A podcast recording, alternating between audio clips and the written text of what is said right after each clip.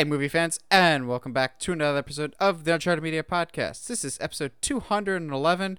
So, two weeks ago, we looked at the best of the 90s, everything from 1990 to 1999. So, we're going to skip anything DC related this week in terms of our discussion. Well, we can always circle back with that now that James Gunn actually decided, you know, to give us the information that we've all been waiting for. Uh, so, this week, we're going to talk about the 2000s, everything from 2000 to 2009. So, looking at our statistics, this is going to be our core demographics era here of just like, ah, all of you approaching 30s or are in your 30s. This is your time to shine this week. This in the 90s. So, we're going to do as we did with the 90s. We're going to pick one movie as the best that we, not our favorite, but best movie of every year from 2000 to 2009. We'll also kind of give you some context of some other movies that came out that year. But uh, oh boy, this is a fun trip now down nostalgia lane this week, huh? Yeah, absolutely. It was like it was one of those that, you know, in theory, like I think there's a couple years I was like, "Oh, I know exactly what's going to be number 1 in that year." But then like you start we started, you know, making those lists of like everything that came out and the best ones of those lists and it was like, "Oh, this is going to be is going to be a lot harder than I thought previously thought it was going to be." Um, but yeah, it's it's super exciting. I I think we definitely are stepping into the uh, decade where I think you and I are going to struggle to not to to make sure that we're not viewing things with like the nostalgia goggles. Um, that being said, there are some absolute bangers in in this decade, so I'm pretty excited to to kind of talk about it and get get in there with you on it. Well, have you been watching anything good lately, Josh? Um, so I know last week I had gone hard in the paint with watching a bunch of stuff. Um, this week for various of reasons was a little bit busier. Um, so I wasn't able to watch a whole lot. Uh, something that I've done recently is my second youngest brother. Uh, he and I always sit there and he loves movies. He just hasn't seen a whole lot, and so there's there's a lot of conversations that he and I have. It was like, "Hey, have you seen this?" And he's like, "No, I, I haven't. I haven't seen that." Uh, so I've made like a list easily like 200, 300 movies um, uh, across different genres uh, of like stuff that he had not seen and like made gave it to him. And then he, so like every night, every night or every other night, we're he and I are going to watch something just to kind of get get you know bring up his uh his movie Welcome his to the party, part. pal. those are those are baby numbers you need to up those numbers um Mhm, but so mhm. that being said, uh, we realized that he'd never seen Treasure Planet. And my dad got a new sound system, and I have not watched Treasure Planet with the new sound system. So naturally, we did that. so naturally, we watched that. Uh, so, but yeah, Treasure Planet is incredible. Um, the it was really fun to watch somebody who's never seen it before uh watch it in like to, for the first time in today's time uh because he's like definitely he's like yeah there's definitely some times when the cgi doesn't quite work but like in a way you let it slide too because of like the world you're in but he's he's like constantly like that's so fascinating that you would go that direction uh, like he, he was it was like 2002. We can pass on the CG. We can give it a pass, I think. yeah yeah there's that too but uh he also like he was like just the, i think the thing that that fascinated him the most about the movie which is something i'd never considered before he- not like in serious detail i guess he was super fascinated by like the solar capturing sails he's like that's so cool like of course like if you if the if space is the ocean you need to get energy and you're surrounded by solar power base i was like yeah dude it, it's i was just i just thought it looked cool Just- all of Treasure Planet's aesthetic is just mm, Oh, chef's absolutely. kiss. I love it, and also just I want that solar board so bad. But also just like there is very few times in movies, even now having seen like Endgame and No Way Home, there's very few times that I get a bigger adrenaline rush in a movie than uh, when he's about to go through the little turnstile when he's solar boarding at the beginning, and then oh,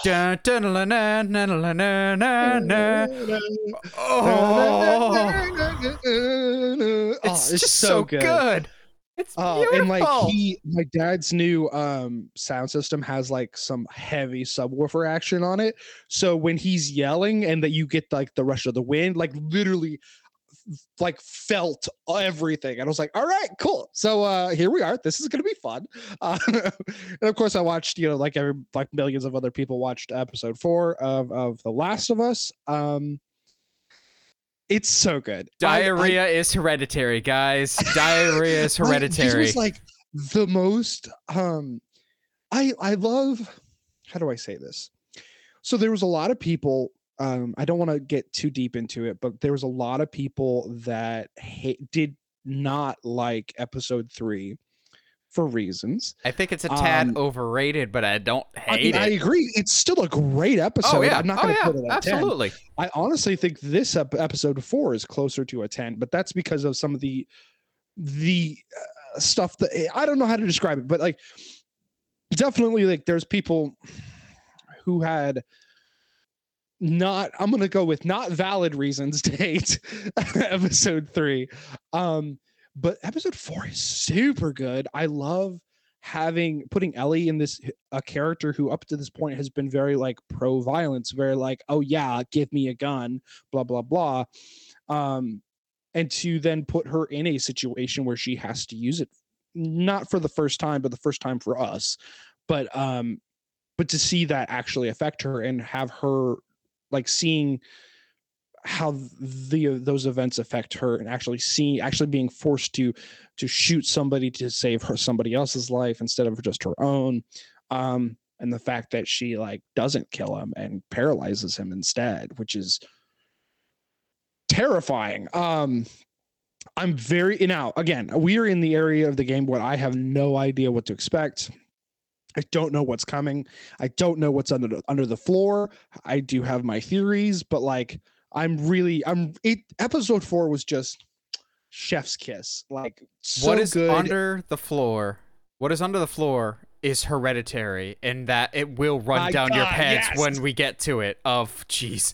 Um, but also I think it's interesting. Of episode four continues the trend that episode three did. Of yeah, we've got some stuff from the game, like the scene in the truck. Of you know, this mm-hmm. is actually before my time. It is a winner though. like that is line for line for the game. But then the I would say antagonist of this episode is a completely new character wholesale. So I'm very curious to see where that storyline goes. I was worried for just a brief second, and then those worries went away. I was worried for a section of this episode that we were getting too close to Purge territory and not Last of Us, because there's a there is a distinction, I think. Uh, But that didn't last very long. It's like, oh, okay, that that that's not the route we're going here. The- It just the aesthetics kind of seemed purgy for a second yeah, yeah, here. yeah, yeah. Um, but this episode was important because we were really starting to see the foundation of the relationship between Joel and Ellie, and I just I love it so much. Um, but then we get two characters teased at the end of this episode for next week, which get me super excited to see where that. Having played the game, I know where that leads, and it makes me super excited. Uh, but also, a friendly reminder for Josh and for everyone at home don't wait till Sunday for a new episode of Last of Us. The new episode drops on Friday, so it doesn't have to go up against the Super Bowl. Even if it went up against the Super Bowl, it pro- could probably still post pretty good numbers because it Yeah. continues to grow by like a million viewers each week, which is incredible. Uh, besides episode four, Heather and I have gone back and we're rewatching the Ant Man movies to get ready for Quantumania Yeah. and it's mixed reviews that we're seeing, which I'm just going, ha ha! I wish I was surprised. Um, I still have hope that Quantumania can be a lot of fun, but the first one is still just fine to me. Like Ant Man is, it's good. I like Paul Rudd a lot. Um, charming cast, but it just has never felt the most significant. They're they're good palate cleansers. So yeah, they're no, they're, they're fun. I enjoy Ant Man enough, but I was kind of hoping that rewatching them would be like, oh wow, there's this really deep uh, appreciation that I never knew I had for Ant Man, or I really value it more as a franchise. I'm going, I'm glad these exist, but like, yeah, eh. they're not. They're never going to be your favorites. no. At no point they're gonna be you're gonna be like, ah, yeah, top ten Marvel movies, definitely Ant Man, blah blah blah. But like, I don't think that's gonna be the case. I don't think that would even be the case for me. Um, I will say I am actively avoiding that clip that they posted just because I want to go into this with as fresh eyes as I can. Um, but yeah, so like cool week.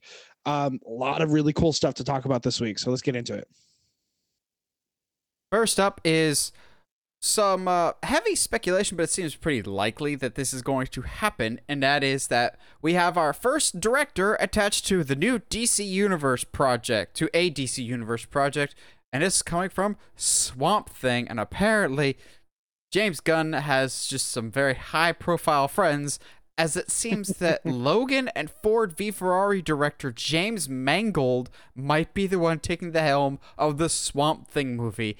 And I'm just going, Oh. Oh. so you're going the exact opposite of the Marvel formula. And I know we don't want to compare, but that's what we do as comic book fans. Marvel has a really good strategy that they've implemented over the years of find up and coming directors or TV directors and turn them into film directors. It worked yes. with Joe and Anthony Russo. Uh, Jon Favreau was still kind of on the come up when he directed Iron Man back in 08. Um, they don't get as many big profile directors. They got Sam Raimi, but that was more of just Kevin Feige just going, "I'm burnt out. I need I need someone that can just autopilot yeah. this movie without yeah. me backseating this." This excites me greatly. I really really enjoy James Mangold. Uh, for the most part, Identity was a movie that no one remembers, and it is for good reason. Um, but Logan obviously will get the headlines just like Logan director doing DC Swamp Thing. But I'm like, yeah, Logan is one of the best comic book movies of all time, but Ford v Ferrari is also incredible. Walk the Line is also really, really good. Like this guy has a yeah. very good resume, but also like I think Josh and I are just more excited for Swamp Thing than a lot of other people. Like I, am yeah. seeing some enthusiasm for Swamp Thing, but everyone's like Superman Legacy or The Brave and the Bold or even Supergirl, which also huge props to James Gunn because of him. All these comics are like sold out across the board, which is wild. I, I freaking love it. Seen. I love that people are getting into comics now. I'm just like, come on in. The water's fine. There's a little pee over there, but it's it's all good, man. Uh, I love that people are getting into comics. I love that it's like sold out across the board. Um, I'm really really excited about this pick. If this is true, right now it's just in talks, but oh boy, they are they're yeah. they're swinging for the fences in terms of searching for the best talent for projects. Yeah, he definitely like James uh, was already saying like we want the best people for the job. We don't really care about really anything except for if you're the best fit. Um that's director, actor, whatever. Um which is really cool. I really like that idea. Uh, there is obviously some like gray area when it comes to green area animation Huh? Green area? I hate you. Uh some gray area when it comes to like the uh voice actors to live action do you do you go vice versa but anyway that's a conversation for another day that being said uh we've got you know this guy did like you said has done logan ford v ferrari we're doing like a 310 to yuma which is easily one of my favorite westerns oh. of all time um, yeah we'll talk about like, that one later yeah he i just and he's directing the new Indiana Jones movie. So like, you know, depending on how that goes, we'll see.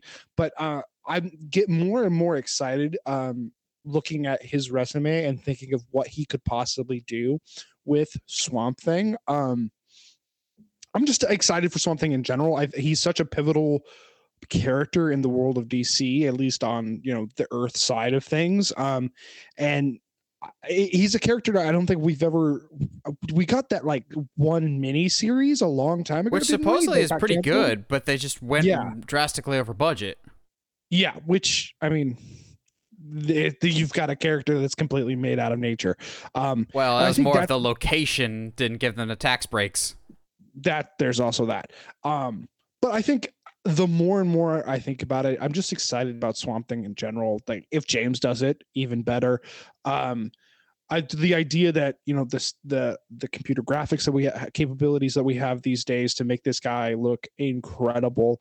Uh, even like the ability to do, um, like uh, uh, like in camera effects and stuff like that. Like that, I think now is a better the best time to do a Swamp Thing movie. Um, and and maybe I'm I'm we're going in different we're in like opposite uh circles here but i'm swamp thing was the one for a lot of people that was like oh oh we're finally getting swamp thing? Oh, okay that one in booster gold was like whoa okay so he's he he, he really does like know his stuff and he actually wants to fill out the world not just with the justice league. And i think uh and one of the big takeaways that I'm taking from not just James the the slate that he, he James Gunn's put forward, but also kind of us as DC fans of what the general reaction has been. You can tell which one which people are only read DC Comics when it has the word Justice League on it. Um, you can or tell Zack Snyder on only it. Watch, yeah, Zack Snyder, or only read the comics that are uh, of the you know these seven pe- people that are in uh, the Justice League.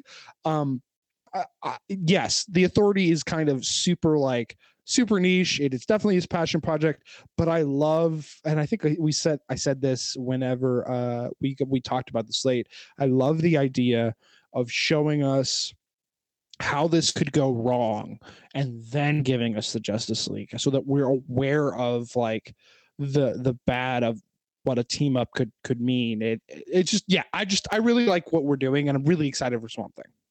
I think also swamp thing presents a weirder side of yes. the dc universe. Like the authority will clearly show like the boys side of it of like mm-hmm. superheroes with roguish tendencies and then you get your classic stuff with superman and uh, Batman Brave and the Bold.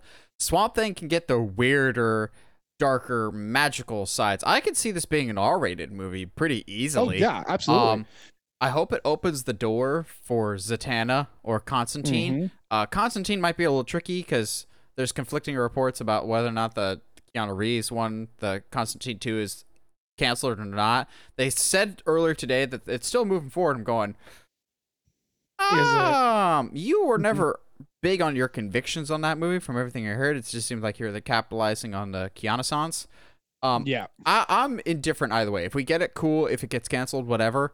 Um, but I, I'm hoping Swamp Thing opens the door for other mystical beings. Um, like I said, Swamp Thing teaming up with Etrigan, please. Oh yes, please. Dude. Uh, because I thought about this earlier. Um, for the human version of Etrigan, I want Jason Isaacs, um, Lucius Malfoy from Harry Potter. I think it would be a great fit. Yeah. But for Swamp Thing, here's an unconventional pick. And I don't think he'll do it because he cares more about being a prestige actor nowadays. I think this would be the spot that you cast Batista. Um, yeah, I, I can see that too. Batista or Ron Perlman for Swamp Thing. Yes, because I don't know, man. There's there's been some uh some fan cast. I think the one I saw was um Dave Batista for Doc for Mister Strange for you know Doctor Strange or whatever. Um, Hugo Strange. Really like.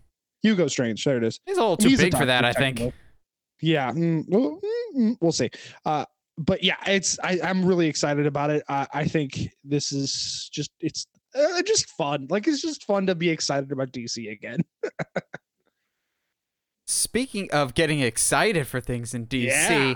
Um, this felt like an inevitability, especially as soon as they said, "Oh yeah, uh, Damian is going to be the Robin that we meet in Brave and the Bold." Everyone's just going, "Yeah, but what about everybody else?" Well, it seems like Peter Safran has come out and clarified. He's like, "Oh no, we're not going to just have Damian in the Brave and the Bold. There's going to be multiple members of the Bat family because, in his words, he says that they've been sitting on the sidelines for too long." And I just go, Bless you, hallelujah. You're absolutely right. Uh, just because of the Chris O'Donnell situation doesn't mean Robin can't work on the big screen. And I saw a lot of really dumb people out there just going, well, if you've got Damian in there, you're you just going to completely skip over Dick, Jason, and Tim? I'm just going, they're not going to do that. James Gunn That's, is too much of a fanboy to skip over all of them. There's no way. Yeah, because you can't have them come after Damian. It just doesn't make sense. Like, yeah. Uh, but yeah, some people are, are thinking thinking with their their anger, not with their actual brain here. Yeah. Um. I I don't know if we'll get all three of those Robins, but I wouldn't be Mhm. surprised if we get at least one or two, maybe even Batgirl here. But that wound might still be a little too fresh for the studio. Uh, but I, Yeah. I like that we're like I said we're getting multiple members of the Bat family. I'm going ah, so it feels like at this point you could probably nail down Batman, obvious. Damian, obvious. Talia al Ghul feels pretty obvious for those that don't like know that the comic. feels- yeah. that's that's Batman's baby mama, the the mother of Damian that we're gonna meet in this movie. Potentially Ra's again, Ra's slash Roz, depending on who wants to write the story. Um, from there, and I'm not just saying this because I'm 100% biased and I'm a third of the way through the script for the sequel, but Damian has probably the closest relationship to Dick of all the former Yeah. Robins. So having the adopted son clashed with the birth son feels like a natural story progression to me. And also, Yeah. Dick Grayson is the Robin that most people are familiar with. So I think it's easy for the general population who, the heathens that they are, don't know who Nightwing is, to introduce him into the universe as Nightwing off the bat alongside Robin to show the casual people that don't know there is multiple Robins to say, no, no, no. The you've heard of Dick Grayson before. He's this now, but Robin, there is still a Robin, and it's this. So that could be an easy way to explain the changing of the guard over time to people that still think that there was only ever one Robin, despite Yeah. the fact that there's been probably too many. Yeah, I said it. Um, but I, I think this is a good sign. I know some people, and I think this is one of the few valid criticisms that I've seen some people have, is if we're just jumping straight into Damian and Dick is already Nightwing, Jason could be either dead or Red Hood. If Superman is young, doesn't that kind of throw off the dynamic that Nightwing and Superman have? I'm going, that yes, potentially, because in the comics and in the first Nightwing movie that's ever going to come out, written by me, um, Superman gives the name of Nightwing to Dick. Like that's that's the story. However, a good counter argument I've seen is somebody suggested the idea that Superman Legacy is actually a prequel, and that when we get to the main, like later on, they'll be closer in age, and Superman could just age slower than the rest of the Justice League. I don't think that's necessarily a bad idea. Um, Yeah. but you see multiple Bat family members have been confirmed. What what do you think the over under is for multiple? Like, let's set, let's put the over under. Two members of the Bat family not named Damian in this movie. Um, I think, I think, I really honestly think Night, Nightwing's an e- is a shoe in. I, I really don't think it's that much of a stretch to say that he'll be in this film. Um, I also just want him to exist so we get that that little animation fight between them, but in real life, um, would be hilarious. Where he, And also, you just want it to happen so you can stop hearing me complaining about it. yeah, exactly. Uh, I think Tim. I wouldn't be surprised if Tim is around. Um, I can see just kind of what we've gotten from James. I think. I, I honestly wouldn't be surprised if if if, Ja- if Jason is still considered dead. Um, I would not be surprised if he saves that, and I, I think because it's it's a very very good story, co- comic book wise on its own.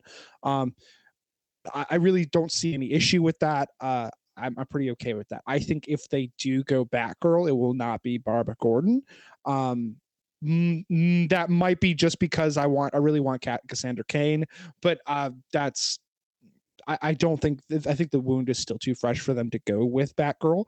Um, if they bring Barbara Gordon, I wouldn't be surprised if I'm trying to see how you who you can bring in, who who you save the stories for because I can see them having Barbara Gordon already being Oracle, but then that kind of makes the events of uh like the killing joke well i guess Ki- killing joke isn't necessarily canon so i guess that doesn't matter but it's It's weird. be- Killing I- Joke both is and isn't canon. Of like Yeah. her being paralyzed is canon, but Joker's origin Yes. isn't. It, it's weird. yeah it's so and then you know the ending is so vague that it's like yeah he actually killed joker but it's like mm, that doesn't That's not canon either. So it's weird. But um, I wouldn't be surprised if Barbara Gordon is there, but as Oracle, um, especially during that time frame. If we're going with the Brave and the Bold, to my knowledge, I think she is in that comic. She she is the uh, she's Oracle at that point. Um, which I don't hate. I don't hate that idea at all. I honestly liked uh, Barbara Gordon as Oracle a lot better anyway.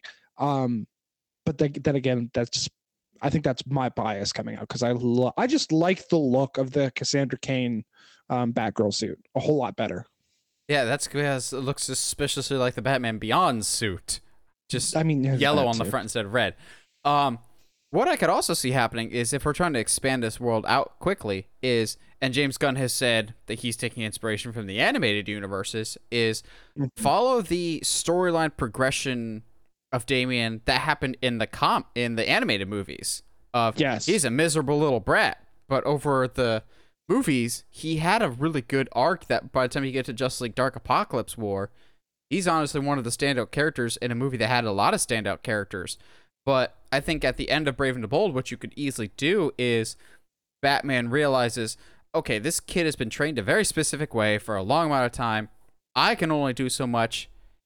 He needs to be around kids his own age. And just like in the Mhm. animated movies, he sends them Mhm. off to train with the Teen Titans. Not Titans, because that could be Nightwing and the rest of the group. There's always the adult version, like a Teen Titans or a Young Justice. And I could fully see that being something that James Gunn announces for the latter half of Oh yeah, chapter one or chapter two, whenever that comes to fruition. I feel better now about a Teen Titans or Young Justice project happening than ever before. But I can.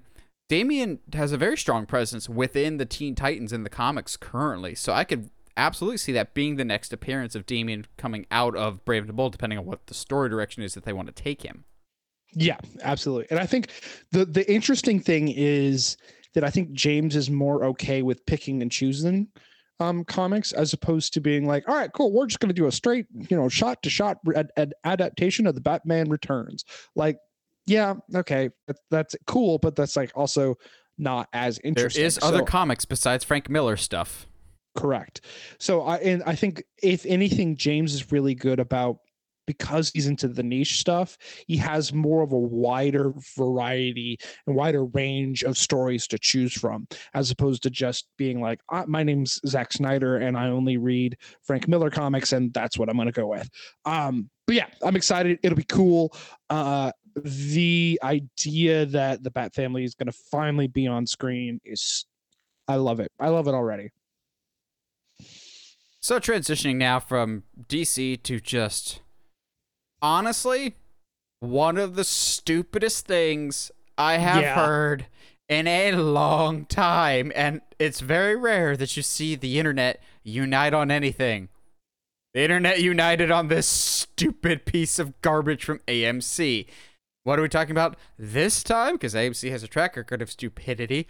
AMC has decided, hmm, you know what? We're really not making as much money as we should, and the theaters aren't really bringing in people like they should, at least not for us.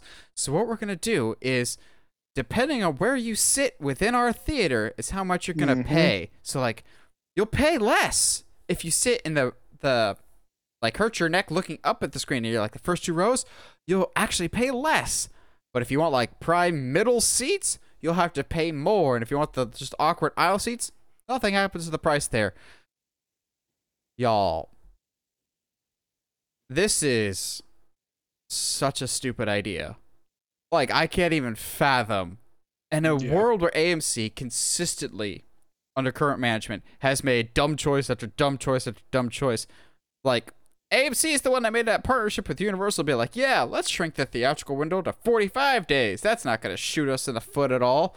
Um, I don't understand this at all. There's a lot of angles to come at this from of some people like, well, you pay different um price points for like a sporting event or a concert. I'm going, yeah, because those are much larger venues and you're physically moving closer or further away from a given thing.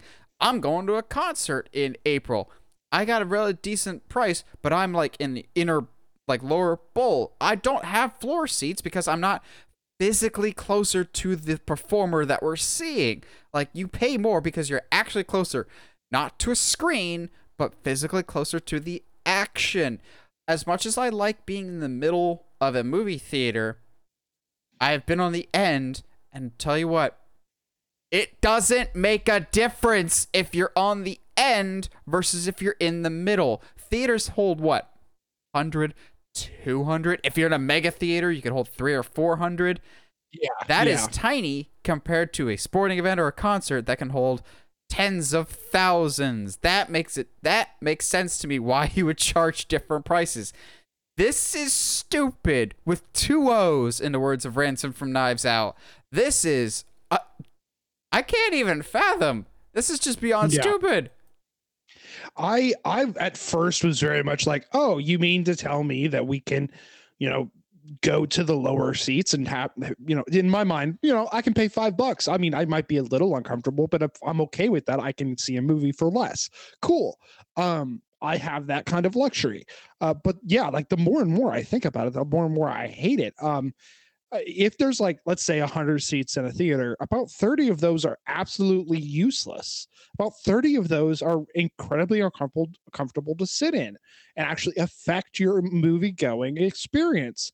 Um i'm going to bring it up because i i retweeted tweeted it but like i think it honestly hits it's the one thing i've one discourse i've seen on the on this topic that i think hits home the most um elijah wood tweeted out that the movie theater is all is and always has been a sacred dem- democratic space for all and those new, this new in- initiative by AMC theaters will would essentially penalize people for lower income and reward for higher income.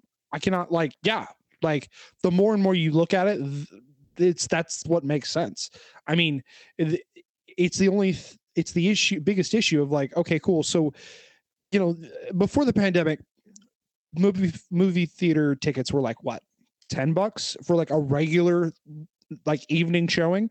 Um now they're 15 uh and then that's if you don't go to one, something new and then it's like okay cool 20 bucks.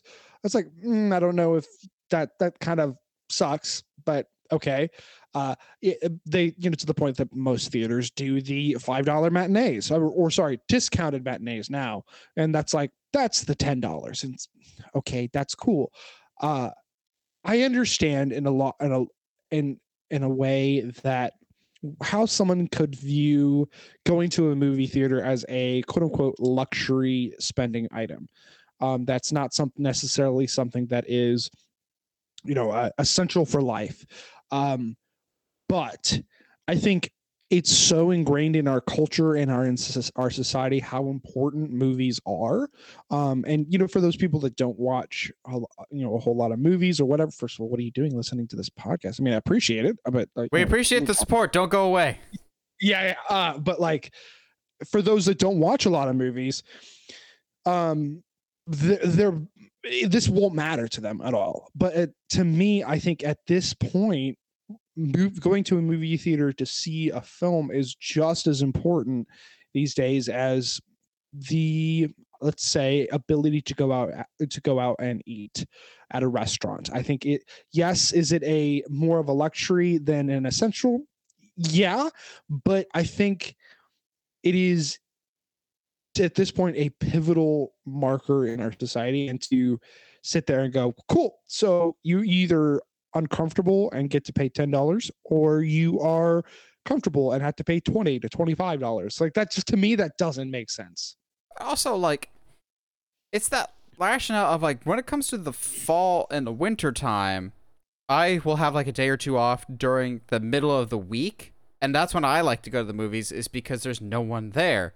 Are you telling me that a showing at 11:30 on a Wednesday in the middle of October that's going to be so packed that you need to do this and from everything we heard they're they're doing it for all the theaters. I'm like, if this was like an opening high ticket, like an Ant Man or a Spider Man type of thing, it would still be stupid with two O's again.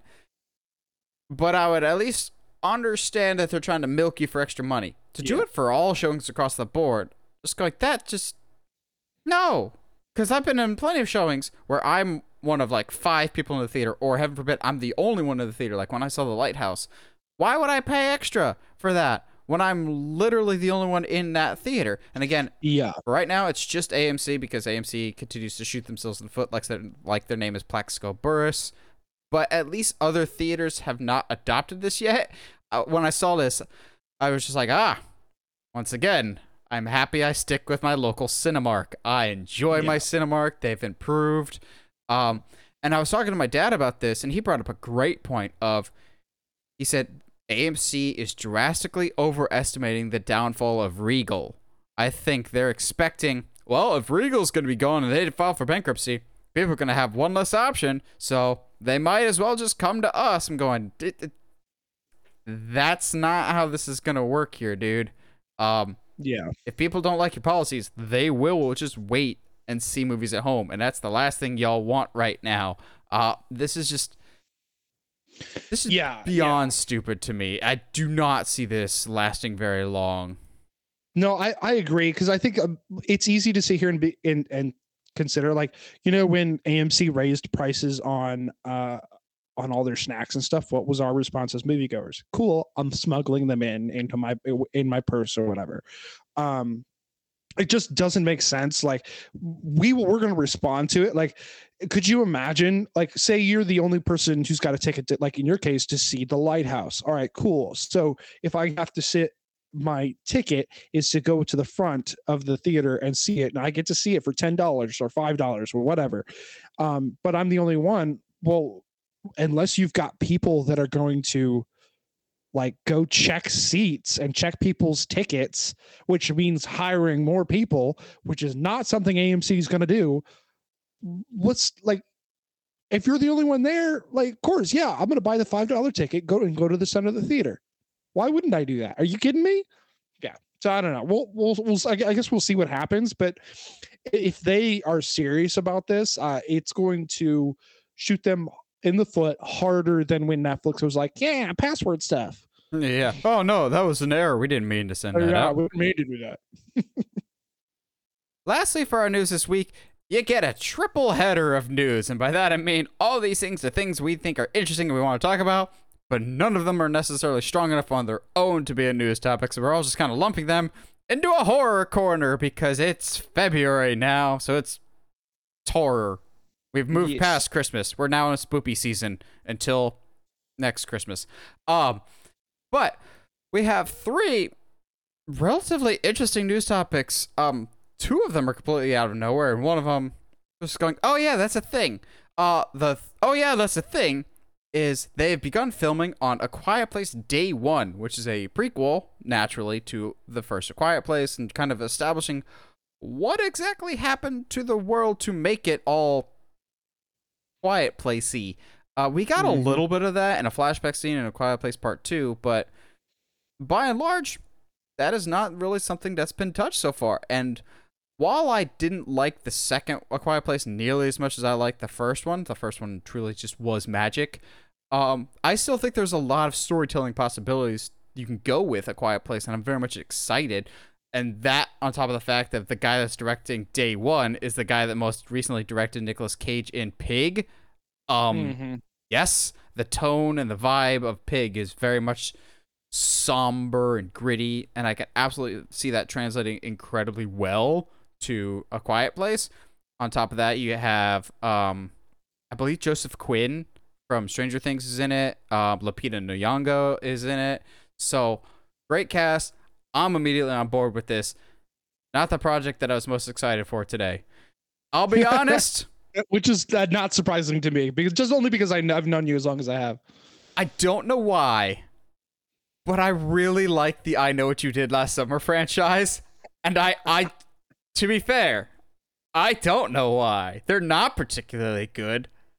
But something about when you tell me um, Kevin Williamson is writing a slasher movie, it's going to be 90s, and I'm going to like it. Because he did Scream, he did H2O, he did The Faculty, he did I Know What You Did Last Summer, also Dawson's Creek, which does not surprise me. But apparently, we're getting a new I Know What You Did Last Summer. I know some people are going, did we just get one?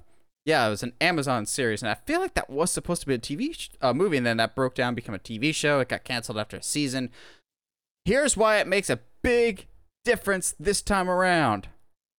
They're bringing back Jennifer Love Hewitt and the world's most beautiful wrestling fan, Freddie Prinze Jr.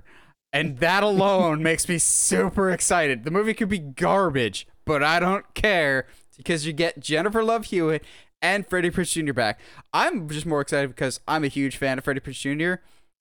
But to see him slowly but surely coming back into movies just gets me Mhm. really, really happy and excited. Granted, he could totally be doing this just to add more money to the I'm starting my wrestling federation fund that he's got starting up. But um, I'd like to think that maybe he just wants to make sure that he doesn't all the bad mouthing that he said about the first movie when the director literally tried to kill him. Maybe he wants a better Yeah. experience this time around. Um, Jennifer Love Hewitt, she's still been active on um, the television circuit. Cool to see her back. Naturally, you can't bring anybody else back from those other movies. I wonder why. Um, I'm super down for this. I don't even care. Uh, and lastly, this is a very, very close second in terms of anticipation of excitedness for me. But this was a. I had to double, triple check that this was coming from reliable sources because I did not believe this in the slightest. And that is that the Backrooms, a super popular um, YouTube like short series, like a whole bunch of people have like created their own versions of it, whatnot. Uh, basically a creepy pasta is getting turned into a movie by A24. Um hell yes. Like Okay, if you don't know what the Backrooms is, your favorite YouTuber probably has a reaction video to it. That's that's how most people kind of discovered it. Like whether you're watching Markiplier watch it or Jacksepticeye watch it, someone has done a reaction video to it. But it's genuinely creative and interesting and creepy. It's this analogy is gonna sound weird, but it's like the Blair Witch in that you get lost and disoriented very, very quickly, except instead of being outside, it's a never ending office that looks creepily familiar but foreign at the same time. Um yeah. of the three news topics here, what are your what's your most excited for all three of these, Josh, and where, what are your just general thoughts about these horror topics today? Yeah. Um, so I have not seen the second Quiet Place. It's something I, on the list I need to watch. Um, just to say that I watched it. Uh, so I have no real bearing on you know on, on Quiet Place Day One. Um, it's a sure why not? I think John's still involved with it, so I, I have no issue with it. Um, let's go for it. Um, I am not like you. I thought that I know what you did last summer is absolute '90s horror schlock. And that's And, probably why I uh, like it. 90s horror is yeah, it's probably- stupid. honestly, it's dumb. given your taste in in in, in horror, it doesn't really surprise me at all. Um, no. but yeah, it's you know what it it's it's an, an intriguing concept, especially if they were to bring it to like a more a more modern time. Um, yeah, sure, why not? Yeah, bring Freddie Prinze Jr. out. Um, get him warmed up acting wise, so when he has to do a a uh, uh, uh what is it a, a flashback in Ahsoka that he's ready to go to be canon. A live action Oh. canon. Let's go. That's that's really the only reason I want Freddie to act more. um, I love the idea of turning the, the backrooms into into a, a movie. Um, I trust A24. They're fantastic. Um, I was honestly like, it was a couple days ago actually. I went to their website just to kind of. I was like, you know, I wonder. It feels like they don't they don't put out a lot of movies. Like they put out a decent amount, um, but they don't put out a lot. And they have you have access to uh to see like a, a bunch of stuff on their website.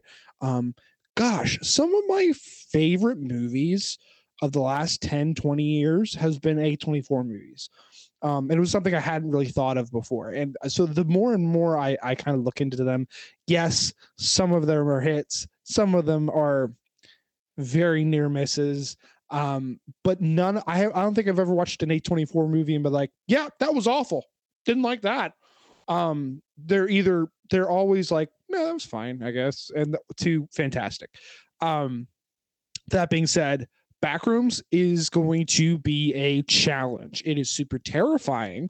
Um, just the idea of like you as a person can just clip through a wall and all of a sudden you're in this alternate dimension. That's horrifying. Um, it will be interesting to see what all of the lore they do include because the i mean games have come out uh the more shorts more kinds of backrooms have been have been made since the original short um it will be very intriguing to see what they do i i can see it being somewhere in between like a chronicle and and, and blair witch uh the new one um just like the idea like I, i'm in my head i have excuse me, the, the that last like 15 minutes of Blair Witch, but like in the back rooms and I'm scared. I'm good. Thank you though. Uh, I I'll watch it in the safety of my home and not like screaming like a like a child in the middle of a theater. Maybe change up the creature's design a little bit.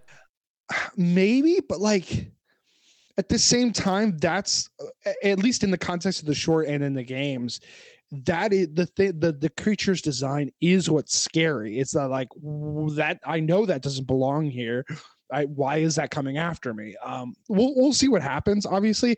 Uh the thing that i would be concerned about would be is i think the the the, the creature design because it'd be very very easy to just turn it into like this discount slender man a discount slender slender man or maybe they change it completely and, it, and it's just like this like multi-dimension cat thing that like stalks them. I like I can just see it being very easy to turn into something like that, but we'll see what happens, I guess. As per usual, before we get into our main discussion, this week's episode is sponsored by TeePublic, your one-stop shop for all things Uncharted Media merch, whether it is t-shirts with the Uncharted Media logo, tinfoil hat theory shirts, uh, mugs, hoodies, whatever you want with the Uncharted Media logo on it.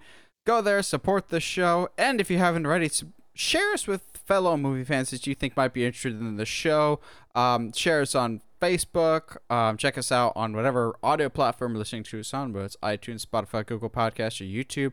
Help us get to 800 subscribers. That's the next milestone before we get to a, a thousand subscribers. Let's let's take let's eat this elephant in chunks. Let's get to 800 first, then 850, then 900. That's how math works. Um, it is, yeah. but now for our discussion. Two weeks ago, we talked about the 90s. Now, we talk about the 2000s, and boy, looking back on the list of movies that we're going to talk about today, I can definitively tell tell you I looked at this list and goes, "Oh yeah, some of these are very 90s, uh, 2000s movies indeed." Like just going, yeah. I didn't think 2000s had a style, but yet just 2000s movies in general. Um, I without tipping our hand too much because it, it doesn't dominate too much, but I think 2000s is when I really start to notice the rise of the franchise. Like mm-hmm. it was big in yeah, the 80s with like Halloween and Friday the 13th, but there's a lot more franchising in the 2000s with like Lord of the Rings, Harry Potter, um, X Men, Spider Man, um, Spy Kids. Spy Kids. Spy Kids had such a fast turnaround consistently that I'm like, Oh, so Robert Rodriguez doesn't believe in sleep at all, apparently. Um, he he he edits everything in his garage. I mean, but yeah, yeah, I would agree. the The rise of, um, I think you know, Studio Ghibli really started to get really really big in the 2010 2000s. Um, uh, rise of the yeah the franchise the i think there's some of the best sports movies ever made are in the 2000s some of the like it was very very hard. I, I i think the thing that that is very obvious to me at least is that now in in like the 90s you have like a very specific kind of genre that are putting out really really good movies whereas in the 2000s we start to go i think directors and and, and producers and writers realize they could make anything a good movie uh, and be make anything incredible um, because this definitely gets to the point where it's like it gets really hard just to pick one like one movie that's the best out of all of them whether that be just because everything's pretty good or and not great or whether that be because you have a bunch of really great movies. Um so we'll see what happens. I'm really curious to see what you end up picking but like it's very very interesting to see like how different um the, the i mean it, it's easily to say it's sort of like yeah well yeah the, the movies in the 2000s are going to be different than the 90s but like the level of difference i think is something that i i don't think i had previously thought about or really um understood. Uh yeah so I, i'm really curious to see where we go with all this but yeah i'm re- pretty excited. I think it'll be difficult too for us to not to for us to remove the nostalgia goggles and not be like, well, this is the best movie of that time because of that year because I love that movie. Because there's a lot of movies in this year, this this decade that I love. Yeah, again, being early '90s kids, the 2000s were very much of movies that we watch on repeat were these type of movies. Yeah. So we have to really, we're trying to make sure we reinforce the distinction best, not favorite. Like, what is the best made movies? And sometimes they just happen to coincide. Also, as I'm looking over the list, some years were super easy for me right off the bat to know what the movie was. Like 2007 and 2008, I didn't have to think for more than two seconds about what they were going to be. But then other years, like 2002 or 2004, you get a lot of really great movies, but I don't know if there's one necessarily that I go, you're the best made movie or just all around excellence. Um, there's just a lot of movies that I really, really enjoy or are my favorites. So that's where it made it a little difficult. But same thing as we did last time with the 90s. We'll say all the movies of note that we think for a specific year. We will exclude what our final pick is, and then we'll kind of say what that is. So for the 2000s, um, also we tried to keep keep it to movies that we have seen. So if I don't say it or Josh doesn't say it, it's safe to assume either we're stupid or we just haven't seen that movie. Because there's certain ones that I'm like, I know that's supposedly a classic, I just haven't seen it. Uh, but kicking us off for the 2000s, you got movies like the original Final Destination, uh, the underrated animated classic Road to El Dorado, which is way more adult than I remembered as a kid. That movie- yeah, yeah, oh, oh, boy. oh boy, that had kids' toys at Burger King and everything. It probably shouldn't have. Um, American Psycho almost got my top spot, but it did not. Um, Dinosaur. I have fond memories of seeing that with my dad and uncle Yeah. at a place called Funscape. Uh, Dinosaur. I loved it at the time, but looking back on it now, I understand why it bombed because there is no story whatsoever, and it was a little too ahead of its time. Um, say what you will about the rest of the movies, but the first scary movie is still funny to me. dude, it's still I hilarious. yeah. still love the first scary movie. And then last up for my honorable mentions, the original X Men movie. Granted, Yeah. it doesn't hold up as well by today's superhero standards, but you got to think of what the comic book landscape was in the 2000s at the time, and also try and forget who directed this movie because, yikes. Um, Josh, Yes. did I miss any? Uh, yeah. I mean, Gladiator, the the Patriot. Uh, I mean, I it's not necessarily the best, but like Crouching Tiger, Tiger, Hidden Dragon, um, Chicken Run, Castaway, Emperor's New Groove, Pitch Wow. Black. Well, you know my thoughts on Emperor's New Groove. And Yeah, Pitch Black is a movie with Vin Diesel. It's a, it's fun. It's it is a 2000s movie. Yeah, yeah, yeah, yeah. Um, also, you know, one of the best Batman movies ever made, Batman Beyond: Return of the Joker. Not Uh, theatrically released. Yeah. Mask of Um, the Phantasm like- cheats the system every time. uh, all, but also like Oh Brother, Where Art Thou? It came out that Mm. year as well, and is a fantastic movie. But uh, Memento, Snatch, um, Re- uh, Requiem of a Dream, like 2000 had some bangers, man. so then, what was your top movie of 2000 then? I think for me, and I tried really, really hard when looking at the list of, of, of movies that you know that came out in the 2000 in 2000. Um, I tried really, really hard to make sure that I wasn't coming from at this from a nostalgia standpoint. But I think the filmmaking is filmmaking is incredible. You have a bunch of uh, very young actors who would a good chunk of them c- come to be later very w- well-known household names. Um, ha- absolutely killer cast, killer cinem- cinematography, killer um, uh, story. I just think Remember the Titans is the best movie of of 2000. Really? Wow, I did not see that coming. It's super good. Like I, it's one of the best football movies ever made. That and that's saying something. I will still say baseball produces the best movies per sport, but a close I agree. second is probably football. Like Remember the Titans, Invincible.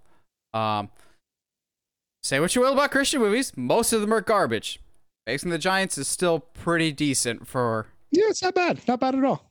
uh, but football football produces great movies. Um, you actually mentioned mine. You thought I ignored it, but no, I was just saving it for my top spot. Russell Crowe's Gladiator. Um, yeah. Okay. Cool, in cool, cool, recent years, Ridley Scott has been very spotty. Martian Yeah. is great. I'm sorry once again, Michael. Um, but then the counselor. No one remembers the counselor. Alien no. Covenant. Um, yeah, that's a movie. But 2000, that's got to be one of the height of Ridley Scott's prowess. It's just yeah, you still have dude bros going at parties saying, "Are you not entertained?" Like that. That's a common vernacular now. Russell Crowe also, like Ridley Scott, is a bit hit or miss. Th- This was the peak of his talents. He is, he's just perfect. Um, also honorable mention to Richard Harris as um Yeah. in the beginning. I I just really like Richard Harris, and I I wish we could have gotten more of him in the Harry Potter universe because I loved his Dumbledore, but I really liked um his performance in Gladiator. Glad it's just it's Gladiator. To me, it was that was one of the one. This was one of the easier years to pick from. Requiem for a Dream is definitely a, it's a thing. It's, it's Yeah. I think that one Requiem for a Dream. It's a very well made movie, but it very much is. It's not for tough. everyone. Yeah, it's not a rewatchability movie. Well, um, Gladiator t- has um, Joaquin Phoenix is in that one as well. isn't it? yes. Yeah. Before it went it's not like crazy. a- dude, poor guy. and Uh, also yeah, some of the no, best CG ever because they had to film those extra scenes with the guy that passed away halfway halfway through filming. I'm just going, wow, that's that's incredible for 2000 especially. Yeah, um, especially. Getting to 2001, there's a lot of really really great, but it was hard for me to pick one above everything else actually because there's there's a lot of nostalgia berries here to pick from off the vine. Um, you get stuff like Spy Kids, Shrek, underrated comedy here, Evolution, starring David Duchovny. Oh, I- dude, yeah. I freaking love Evolution so much. Um, Atlantis: The Lost Empire, one of Josh and I's favorite horror movies. Before we figured out stuff about its creation, Jeepers Creepers. Um, Yeah. yeah, I wish I could go back and rewatch this, but I can't. Um, Training Day, Zoolander, Monsters Inc., Fellowship of the Ring, and Ocean's Eleven, all just in one year. It's so interesting seeing like so many starting franchise movies all in Mhm. 2001. The first Spy Kids, the first Shrek, the first Lord of the Rings, the first Oceans. Like, good year to start your franchise with a year that ends in one.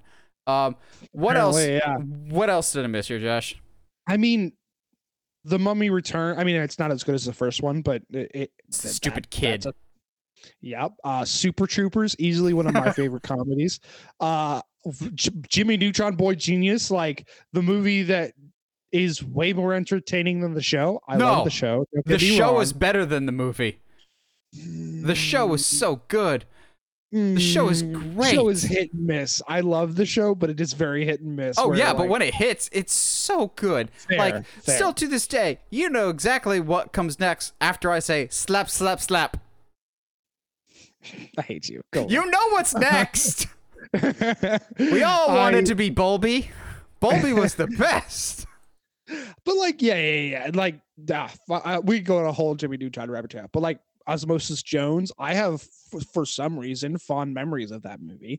Um, Ew. a Knight's Tale. Oh, let's go. Um, s- I th- I didn't discover this movie till later, but Spirited Away is incredible. DreamWorks really Uh, flexing its of muscle in 2021. Yes. Uh, you know, uh, the Fast and the Furious came out that year too. So yeah, like oh, oh, the Princess Diaries. Oh my gosh, the Princess Diaries. Let's go. You Your me? level I of excitement for the Princess Diaries is so wholesome right now. I can I cannot like I can't describe how much I love the first Princess Diaries. I like the second one. It's Second good. It's it's fine. It's a thing. Uh, but like the first Princess Diaries is so stinking good. It's oh, dude. Like I, I like I'm a grown man, dude. I have no qualms with loving like with certain rom coms, man. And I love all of us- and all of us still to this day love Anne Hathaway. And if you don't, you're a hater. Anne Hathaway's Anne Hathaway's just a fantastic person, and Princess She's Diaries is where it started. absolutely. So did you end up? I think if I'm if I'm going down in my head of thinking which ones you you you uh, said and which ones you didn't. Um, I think I can. I think I know what you're what you're going to go ahead and lean on as far as your number one that year. Okay, let's. I'm sure you can guess it, but let's also see if we can guess guess my rationale for it. So, what what do you think it is? So I'm pretty sure it's it's Harry Potter and the Sorcerer's Stone It is because you didn't mention it. So obviously, um, I think your rationale there is, um, to me, it's the one of the weaker ones of, of the series. But that's that, that's also probably because I didn't grow up with the series. I didn't read the grow up with the books or the movies. Um, but I can see that having a way more. I don't want to say nostalgia, but having like having that that movie probably had more impact on you as a kid um, than probably most of the movies that came out that year. Wow, you just really overthought it uh, more than anything. Um, I just I just didn't want to put two Lord of the Rings movies on a top ten. Fair. That's fair. that's honestly what it is. It'd be like, well, That's fair. Um, I love Fellowship a lot, but I got another movie down the road that is like untouchable, but also like Yeah. I don't. I tried to like balance the scales a little bit here. Like spoiler alert: Batman Begins did not win for 2005, even though I think it's definitely in the running. Uh, because then Oh, it yeah. then I would have had two Batman movies on my top ten. Like I tried not. I tried to balance it out a little bit. Yeah. No, that's fair. Sorcerer's Stone, I think it is one of the better Harry Potter movies in terms of adapting the source material. And I think that's Mhm. because at that point in time, it was still manageable to do so because Sorcerer's Stone is not that long of a book to have to adapt. Um, I think both the Alfonso Cuarón, not Alfonso Cuarón, he did the third one. Uh, I think both Christopher Columbus ones established the world so perfectly. Um, Mhm. I will say though, even as a kid, they never once felt long to me. And growing up, Yeah. as I get older, I realize they are. They're like two and a half hours, two hours forty, but they never once felt like it to me. And I think that has to be a testament to how well they are paced and how well Yeah. they're no, I, I, cast. I'll agree with that. Yeah, absolutely. I think, honestly, just looking at Harry Potter top to bottom, I don't know if anybody's miscast. Like, I know some people be like, well, they're not accurate to the book.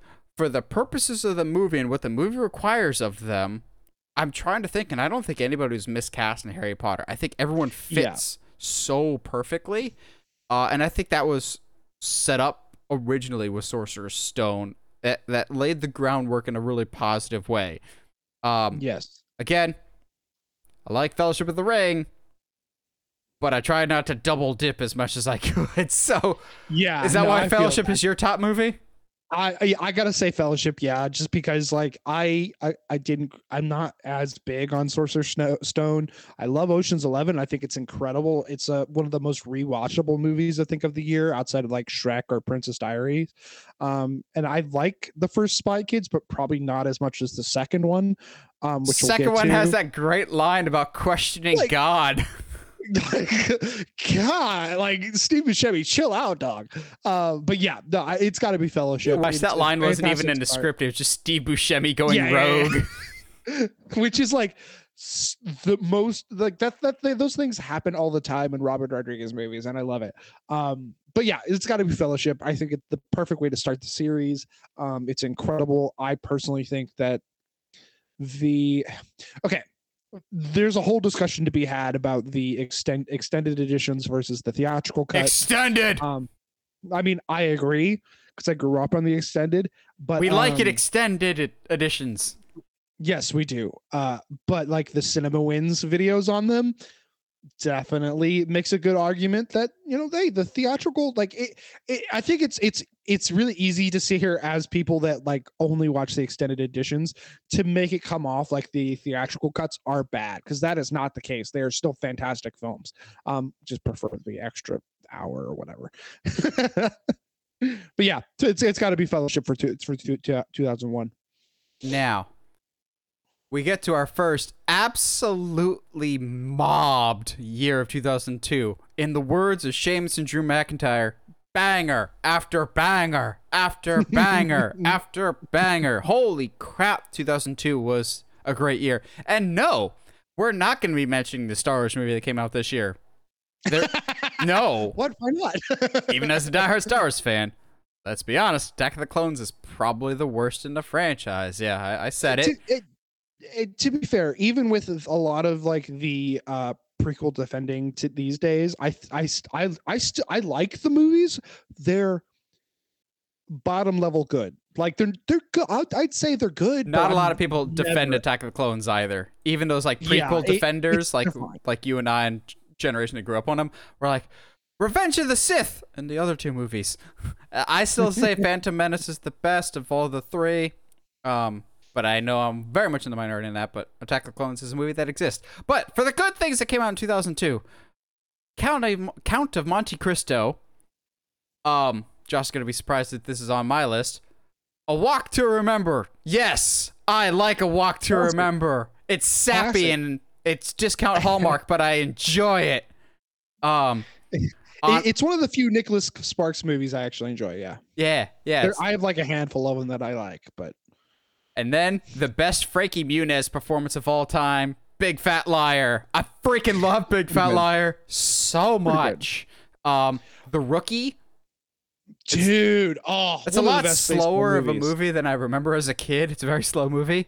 Um, one of my favorite rom coms of all time, not named 10 Things I Hate About You, My Big Fat Greek Wedding. I love Oh, My Big Fat yeah, Greek yeah, Wedding. Yeah, Stellar Um, movie. Tobey Maguire's Spider-Man, The Bourne Identity, James Gunn. Once again, we're going to talk about him. James Gunn written Scooby-Doo. Honestly, and I mean this with full sincerity. When we do the podcast talking about the best casted movies of all time, Scooby-Doo has to be at the top of the list or near the top. Because say what you want about Yep. the quality of the movie, everyone is perfect. And I also people are like, well, Freddie Prinze Jr. was overacting and monotone. I'm going, for what the movie is supposed to be, in which case it's a satire of Scooby Doo, he fits perfectly. He understands the assignment. Also, Matthew Lillard as Shaggy is literally a godsend to the point that they knew they knew they could not have him ever again. So he's been doing the voice for the past twenty years because Yeah. he's so good at it. Dude. Um, you get Tom Cruise's Minority Report, Eight Mile, Chamber of Secrets, Treasure Planet. I'm sorry, Josh, is not my top. okay. No, I Drumline, I under completely understand that th- this year is really really tough. Drumline, which is also a banger. And then lastly, for my honorable mentions, Lord of the Rings: The Two Towers. Holy crap! 2002 was a good year, Okay, okay, I see you. but for a But, different like, rationale like- this time. yeah, yeah, yeah. Um, but yeah, like this m- year has a lot of movies that like were very culturally significant too, like Eight Mile or like for me, Kung Pao and Equilibrium. Come on, Spy Kids Two, Ice Age. Ah, just like The Ring, Signs. Like they're not. I won't. I'm no. I will never say that Signs is a good movie, but like No. N- but like I can't. It was everywhere. Like M Night Shyamalan stuff was everywhere at that time, and like The Ring, eh, the movies like The Ring and and and The Grudge were like terrifying at the time. Um, yeah, there's a movie that. Well, geez, then eh, if you're not, are you are you doing Chamber of Secrets? You can't. there- there- There's Nope. no way. What What's your top Okay. movie first? Oh, Two Towers. I like it. Two Towers is to me. I like Return, but Two Towers I think is my favorite. My favorite Star Wars movie. Uh, so Star Wars, Lord of the Rings movie. Uh, up up till now. We'll I see what happens. I love all of the Lord of the Rings movie, and for me, I think they get just progressively better and better. So Oh, I agree. naturally, we'll talk about it when we get to 2003. But no, no, I think this movie also flew under your radar. It flew under way too many people's radar. I'll I'll go down on record saying of all the movies that came out in 2003, this movie has aged especially better than the rest. Robin Williams' one-hour photo. Oh yeah, that's 2002. Yup.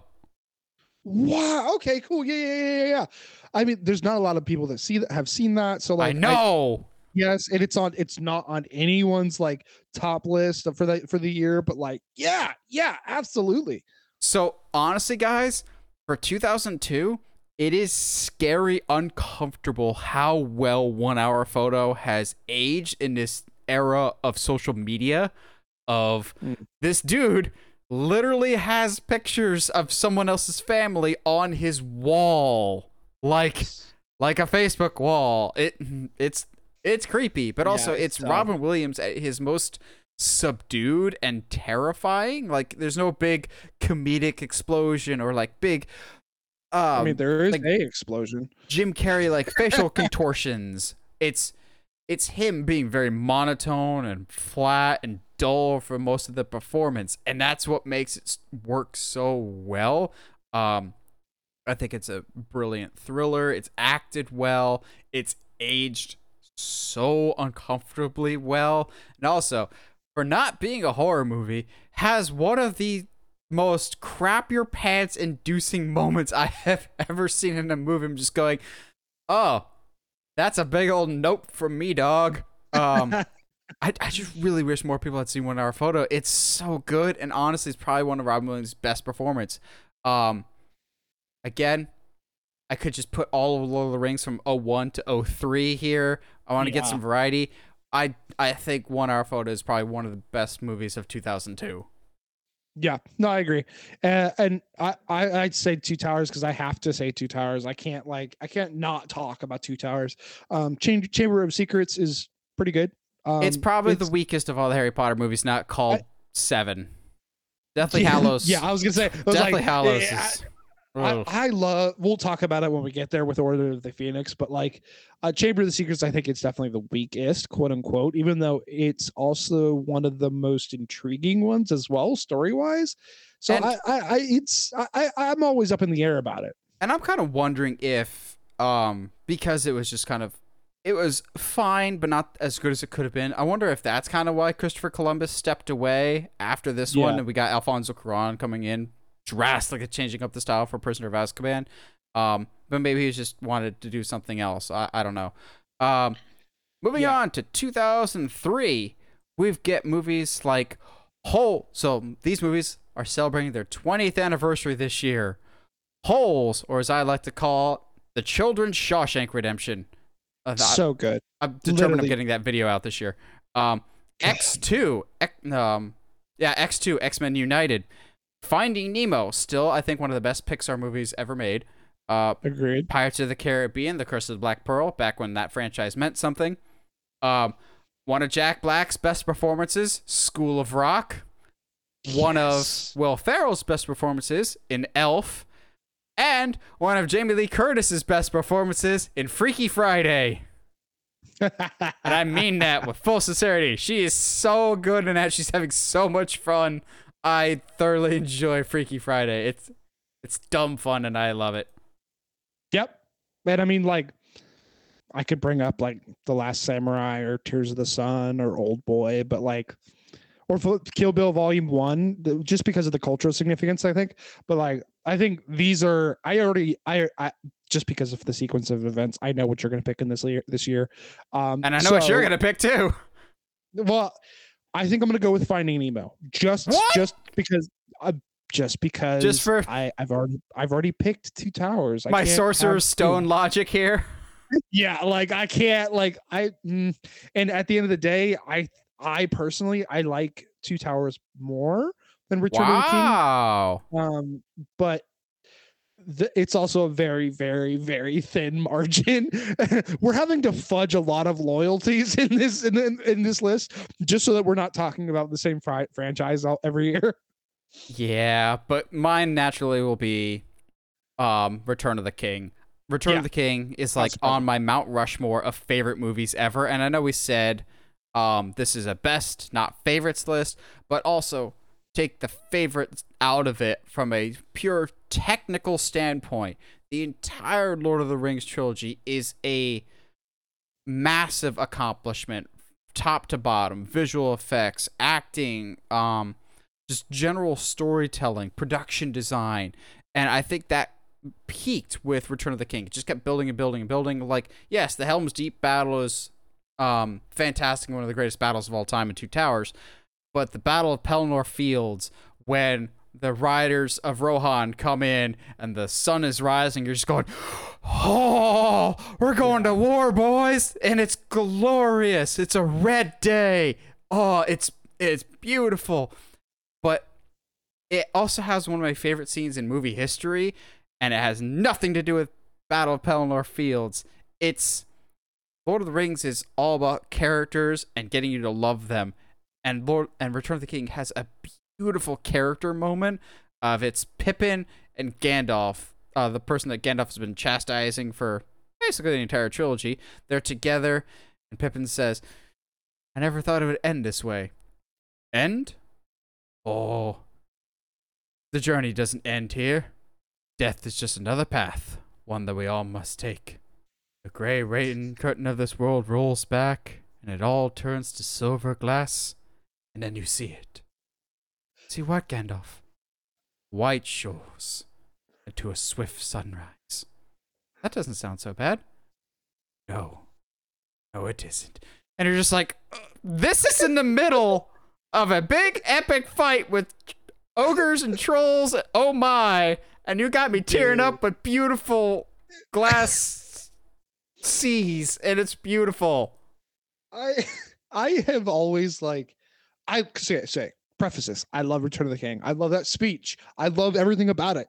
I have just always thought it was funny how Gandalf is telling uh uh Merry this and is like Gandalf, you've died already. What are you wait, like of course you know what But it's Gandalf like is also a wizard who can come back. It's like, nah, you're Yeah, just yeah, gonna yeah. be dead, Hobbit. It's like so it's like well, yeah, of course you have this perspective, Gandalf. Like, yeah, it's not the end. Well, yeah, because you died already and came back. Like, But even put that aside, you get one of the best character developments of all time. I've just never thought I'd fight, die, I'd die fighting side by side with an elf. What about dying side by side with a friend? I, I can do that. You're like, yeah, you can. Bromance for life. Return of the King is just.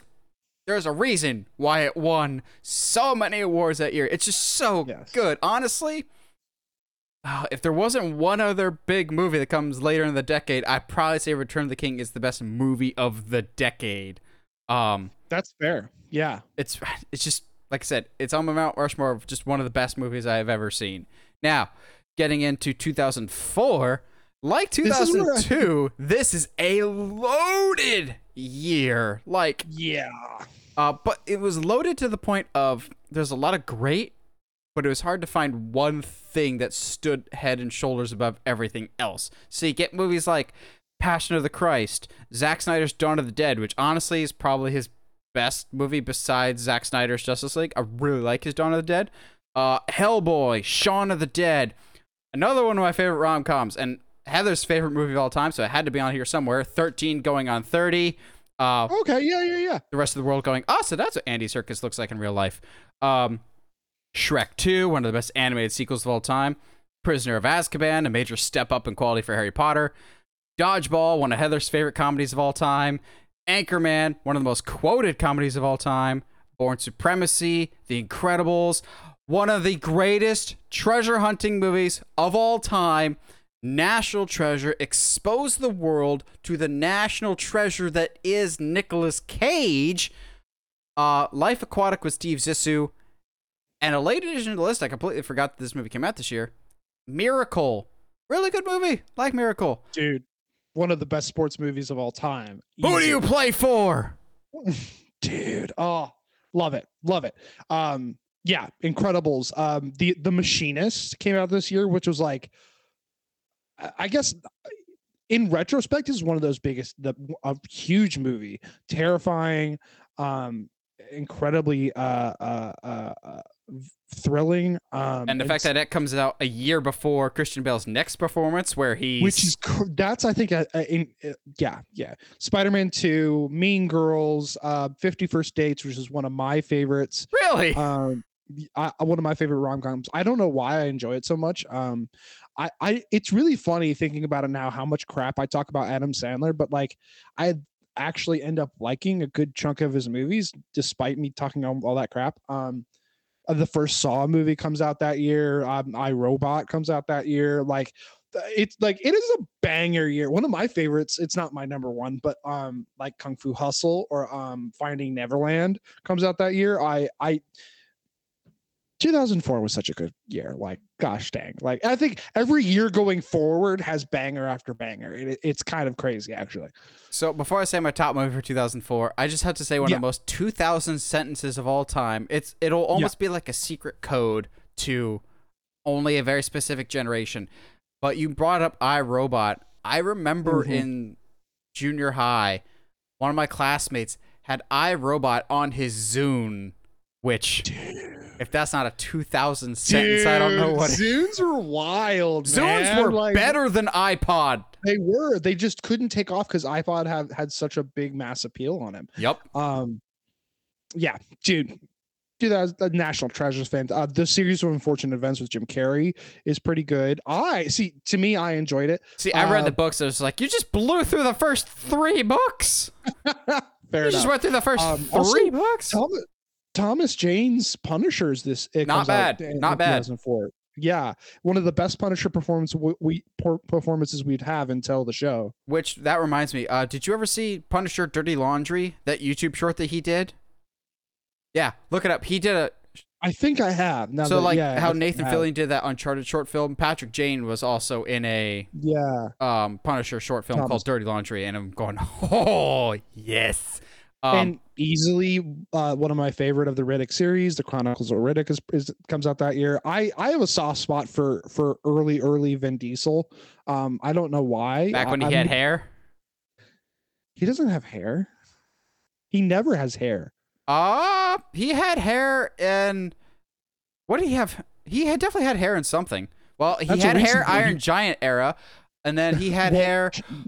Was it? It's not be cool. Nah, because I mean, like I remember. What about like, the first Triple like, X? No, he's bald in that one. Um, he's what bald about, in the um, What about um, Saving Private Ryan? Is that the one where he's got hair? I think he's bald in that one too. I'll look now, it up. Yeah. Vin Diesel's baldography. Yeah. uh, what's uh, what, Josh's, what's, what's your favorite movie of the year? Uh, this is not going to be surprising, but it might be to Josh. Um, for the time being, it was the best superhero movie Tobey Maguire Spider-Man 2. Granted, yeah, it's been yeah, it's yeah, been dwarfed dozens and dozens of times over, I think, since. Um but there's this earnestness to it that was refreshing.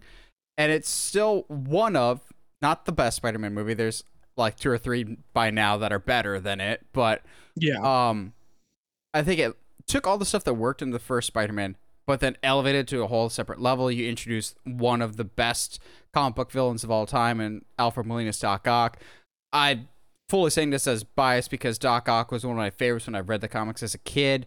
So I didn't see this in theater, so I watched it, but I remember the like uh what's the reflective like the lithograph whatever things that were mm-hmm. cards that were in lunchables like every yeah. the marketing campaign for spider-man 2 was everywhere and also every kid in America grew up playing Spider-Man 2 on some form of a console. Spider-Man 2 is just peak.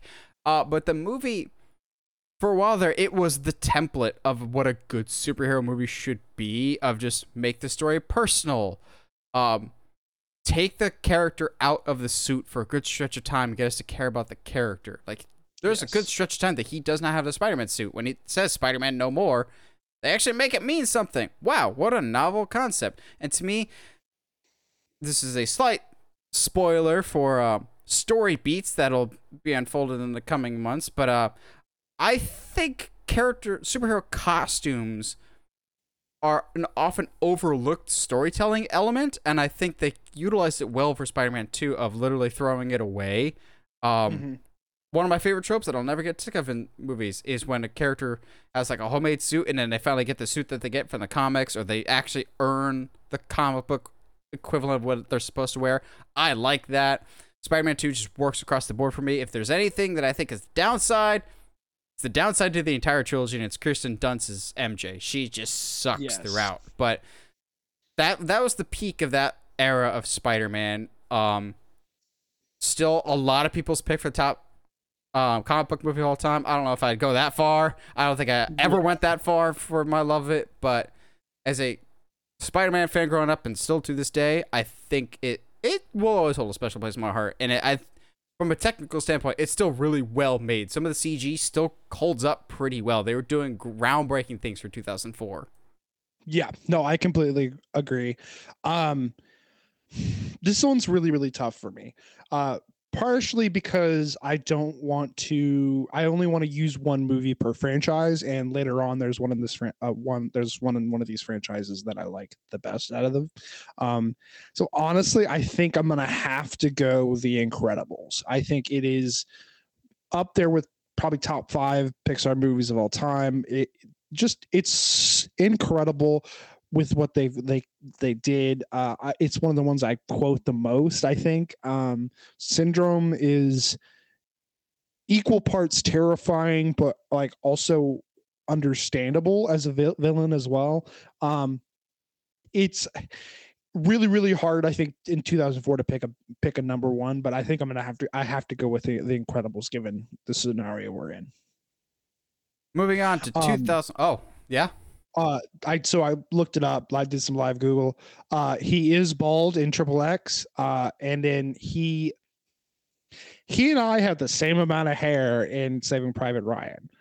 So like you know when i shave my head and like it kind of looks like i have hair but not really like yeah that's that's the kind of hair he has in in saving private ryan. He had There's hair only been- for Iron Giant. there's only been like one movie that he had hair for and it was like really really weird to watch because it was definitely one of those like you should shave Wait. your hair buddy Hold on. Didn't he have hair in Babylon AD? Uh, That why am I pulling Babylon AD out of my yeah, butt? about a movie Holy that does not matter. Um, God. Let me see. Live Google. yeah, it's the same amount of hair as in Saving Private Ryan. But there's at least like some he- hair there. he quote unquote has hair, but it's like Oh, it's a shaven head. That movie's got a 7% of Rotten Tomatoes. Yes, it is not good. Um, But the- How the heck did I remember Babylon AD? Man, I my brain is weird. My brain's wired weird. I gotta live Google it because there's yeah yeah yeah. There was that one movie that he he was in. Um, oh jeez, what's the movie? Yeah, he was in something like called? like Be Cool or something where he was like a gangster or what something. about uh, movie? Whoa, whoa, whoa! Uh, yeah, there's like some movie he has hair, and I can't. There's a but I can't find it. Oh, I mean he has um he has hair in Witch Hunter. But uh, we don't count that because I don't think that was his Okay. hair. Vin Diesel's the Okay. biggest nerd in the world. I just I for a just for making the last Witch Hunter alone, that was like I dude, it's like I using your power in Hollywood, and then there's really using your power, and that was him really using his power.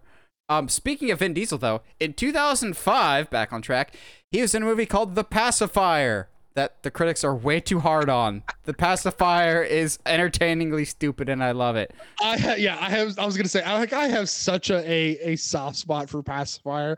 Um, I don't know why, um, but it, it's it's super entertaining. Like, there's a lot of movies in uh 2005 that are like kind of garbage, but also like fun garbage. So Yeah. So 2005, we get again. I'm realizing as we talk about this, I like more rom coms than I think. I'm just very, Yeah. very particular about them because one of my favorites, Fever Pitch, and one of the few good Jimmy Fallon movies. Um, There you go. Sahara, one of the most underrated adventure movies of all time. Y'all didn't go out and support that movie in theaters. Shame on you. Uh, Revenge of the Sith, Madagascar, Cinderella Man, almost taking the top spot. Batman Begins, uh, Sky High, an underrated Shia LaBeouf movie, the greatest game Yeah. ever played. Love that movie. Uh, Goblet of Fire, uh, one of my favorite in the entire franchise besides the final movie. Walk the Line, uh, Peter Jackson's King Kong, Coach Carter, and Will Smith's Hitch. I use that way too often in my vernacular whenever I'm describing what I'm allergic to. I'm just going, y'all see the movie Hitch? Yeah, my allergic reactions are a lot like that. And they're going, oh, okay. That's funny.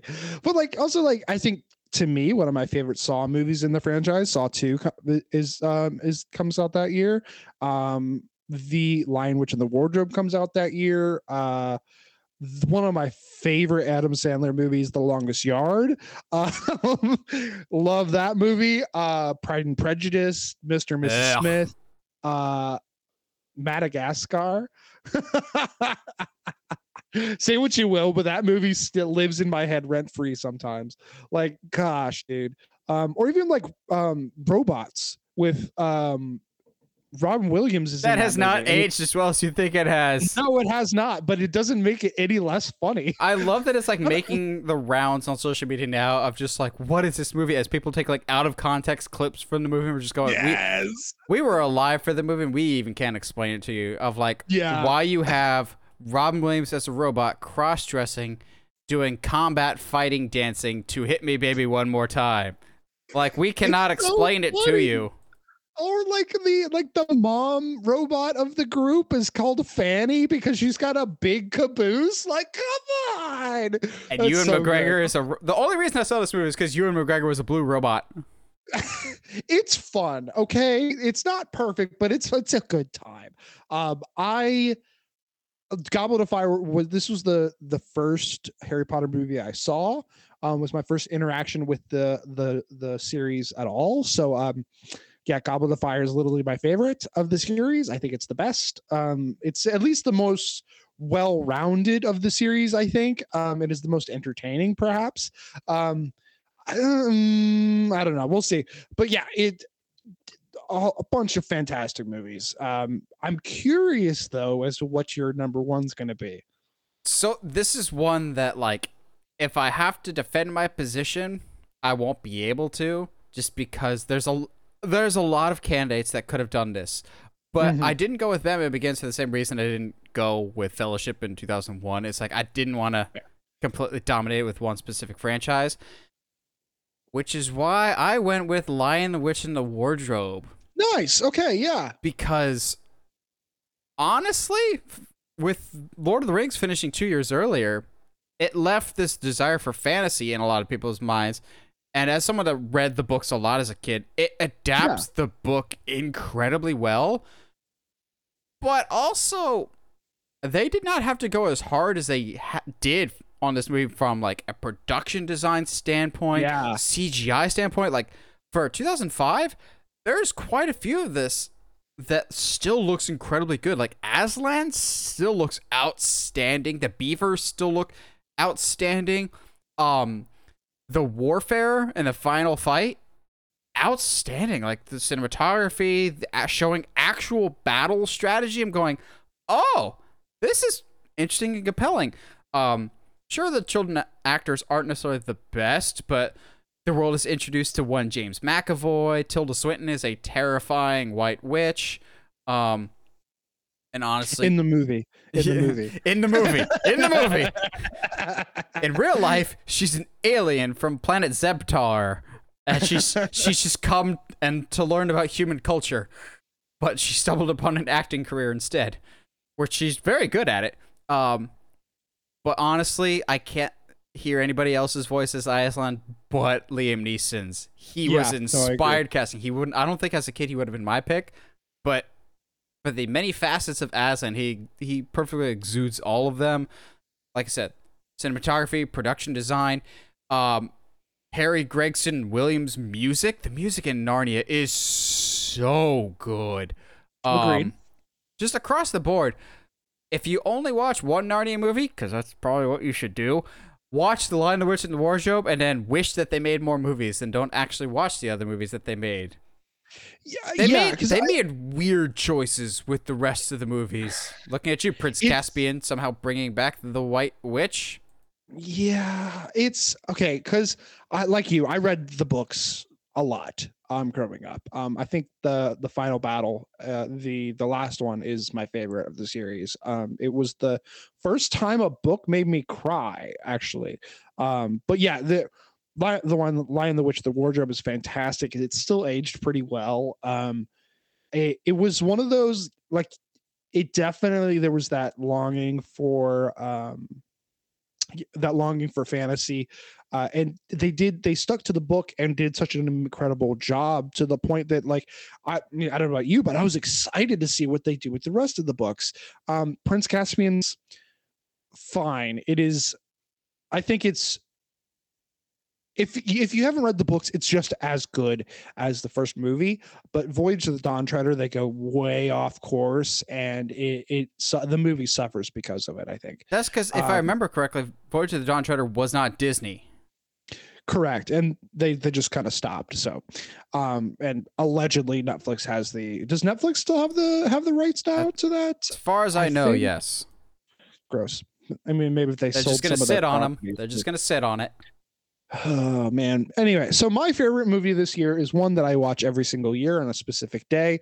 V for Vendetta is easily one of the best movies. Yeah, dude, I will fight you. Ah, that was 2006. That is 2000. That's No, I have it marked down. 2006. no, no, no, no. 2006. No, it's 2005. What? I have it in my 2006 category. It is 2005. I'm looking it up uh, just to make sure. What? I, I went through- Wikipedia lied to me? Wikipedia says What Oh, heck? okay. I see. I see what it, I. Oh, okay. I see what's going on. Um, it was released. March Uh, whatever. 17th, 2006 in the US. Did it get an Yes, international okay, release first? Its initial release was 2005. gotcha. Okay. Wow, that's Screw you, annoying. V for Vendetta. On a Okay. technicality, it could go for either 2005 or 2006 if it whatever boat you float. Yeah, and I think honestly, yeah, I'm gonna keep uh, just for my sake. I'm gonna keep it in 2005. Um, yeah, just because there's there's some good ones in um in 2006 as well. Yeah, but there I, is. I, I, I I think I'm gonna I'm gonna leave V for Vendetta in 2005. Uh, which is kind of crazy. I didn't realize that that could. I mean, I knew that could happen, but like, 1917, it theoretically, technically opened in 2019, but wide release in 2020. yeah, that's wild. That's really crazy, actually.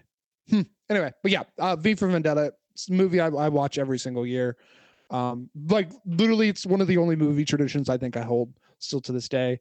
Um, we did it did in college. Did it. I've done it every year since then. Um, incredible film. Sticks is like, I watched it, which is crazy.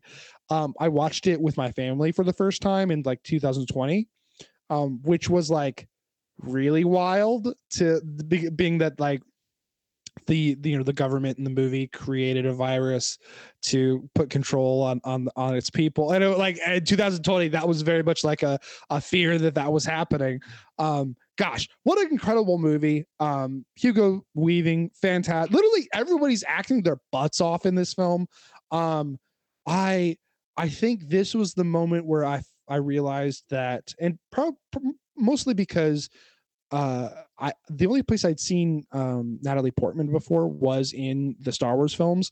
Um so like this was the moment that was like, oh, she can she can like legit act. Holy crap. Like dude, Natalie Portman is killing it in this in, in V for Vendetta. V for Vendetta is a lot like one hour photo of it's only aged better with time of just like why did you have to be so right about so many things? Why why couldn't you just be wrong? Like I, I don't like that this is uncomfortably accurate. Uh but moving into 2006, V for Vendetta is a great It's not my top movie for 2006. No, It is no, no. always an honorable mention, but I just had that mild panic like, oh, no. Uh, V for Vendetta, uh, Glory Road, an often overlooked Disney sports movie. I like Uh, mainly Road. because it, it deals heavily in the racism of the of basketball, and a lot of people, especially in 2006, were not ready to, for that conversation. Well, also, it was, I think it was either January or February release, so, you know, only one of the hottest of movies comes out. Um, She's the Man with Amanda Bynes and Oh, Channing Tatum. fantastic, Uh, dude. Monster House, still one of my favorite animated Halloween movies, like family friendly Halloween movies of all time. One of the best football movies of all time with Invincible. Like if just Dude, watch the mud good. not not the mud wrestling, the mud football scene Mud again. wrestling? We're watching mud wrestling? Okay, yeah, yes, yeah, yeah. mud wrestling with. Mark Wahlberg. Mud football with Mark Wahlberg. Honestly, it doesn't sound that special, but the music and which is what the scene means, it's like that's football. Um, The Yeah. Departed. Um, here's where I'm gonna shock. No, I'll, I'll say that one for last. Actually, uh, Casino Royale, Pursuit of Happiness, Night at the Museum, and here's where I shock Josh. Rocky Balboa. Okay, yeah, yeah, yeah, yeah. All right, I know what your number one is then. Um, Which yeah, okay, like- if you do, Rocky Balboa was going to be my top one, but I'm like, you know Yeah, what? I'm, I'm gonna swap it for this one out else instead because Rocky Balboa Yeah. really is my favorite in the franchise, but I think there's something technically made better. Yep, no, I, I feel that. I mean, uh, some people love this movie. It is not my favorite, ma- ma- mostly because the main character doesn't make sense. But um, Tokyo Drift came out that year. Um, one of my personally one of my favorite uh, Jet Li movies, Fearless, came out that year, showing like how like martial arts could be filmed and what it looks like against other styles. Fantastic. Um, the uh, legendary 300 came out that year. Um, Night at the Museum, which is compl- a super underrated, movie. trilogy. I love those movies. Um, Ice Age 2, come on. Um, also, okay, I'm gonna say this, and I know I'm gonna catch flack, but at the time, because I know it's it's a this movie has been memed to death, but at the time, I loved Cars. I thought Cars was so good when it came out. Are you kidding me? Like, uh, you could fight me on it. I don't care. I think it's a fantastic movie. Um, it's because that was your back. first movie in the theaters. Yeah, well, screw you. also, I uh, remember that. Yes. Um, the what was the? Uh, I remember doing well, but like at the at the um award shows, but like um Mel Gib Mel Gibson, not Mel Gibson. Yeah, Mel, Mel Gibson's um Apocalyptico um came out that year. The one with about Mayan Oh, yeah, yeah, people yeah. or something. Um, That he completely got the it. races wrong. Yeah, mm, which is crazy. Um, also, you know, the I'm going to say this one because I know you're not going to say this one, The Illusionist, um, which is I saw it coming a mile away. it is good if you haven't seen the other magic movie that came out this year. Yes, it is the Costco version of my top movie of 2006, which is The Prestige. I saw The Prestige. Okay. Three comma half times before I finally saw. So the first time I watched The Prestige, I've rented it from a local library, and every single time the DVD was jank, so it like freeze and shut down halfway through mm-hmm. every single mm-hmm. time. So if you watch the first half of The Prestige three times in a row, you kind of figure out what's going to happen in the second half. That didn't detract it at all for me. I still think The Prestige is probably one of Christopher Nolan's more underrated movies. Like as soon as The Dark Knight came out, everyone was like, "Oh, The Dark Knight," and then Inception. Oh, Inception. Oh, Dunkirk. Oh, Interstellar. I'm like, The Prestige is just a simple story of one-upsmanship and bravado and ego, but it's done so well. Um, Very well, yeah. I love the prestige. I love it because just like any good magic trick, the answer is right in front of your face, but because it's so simple, you don't want to believe that that's the answer. And I'm like, that's it's kind of genius.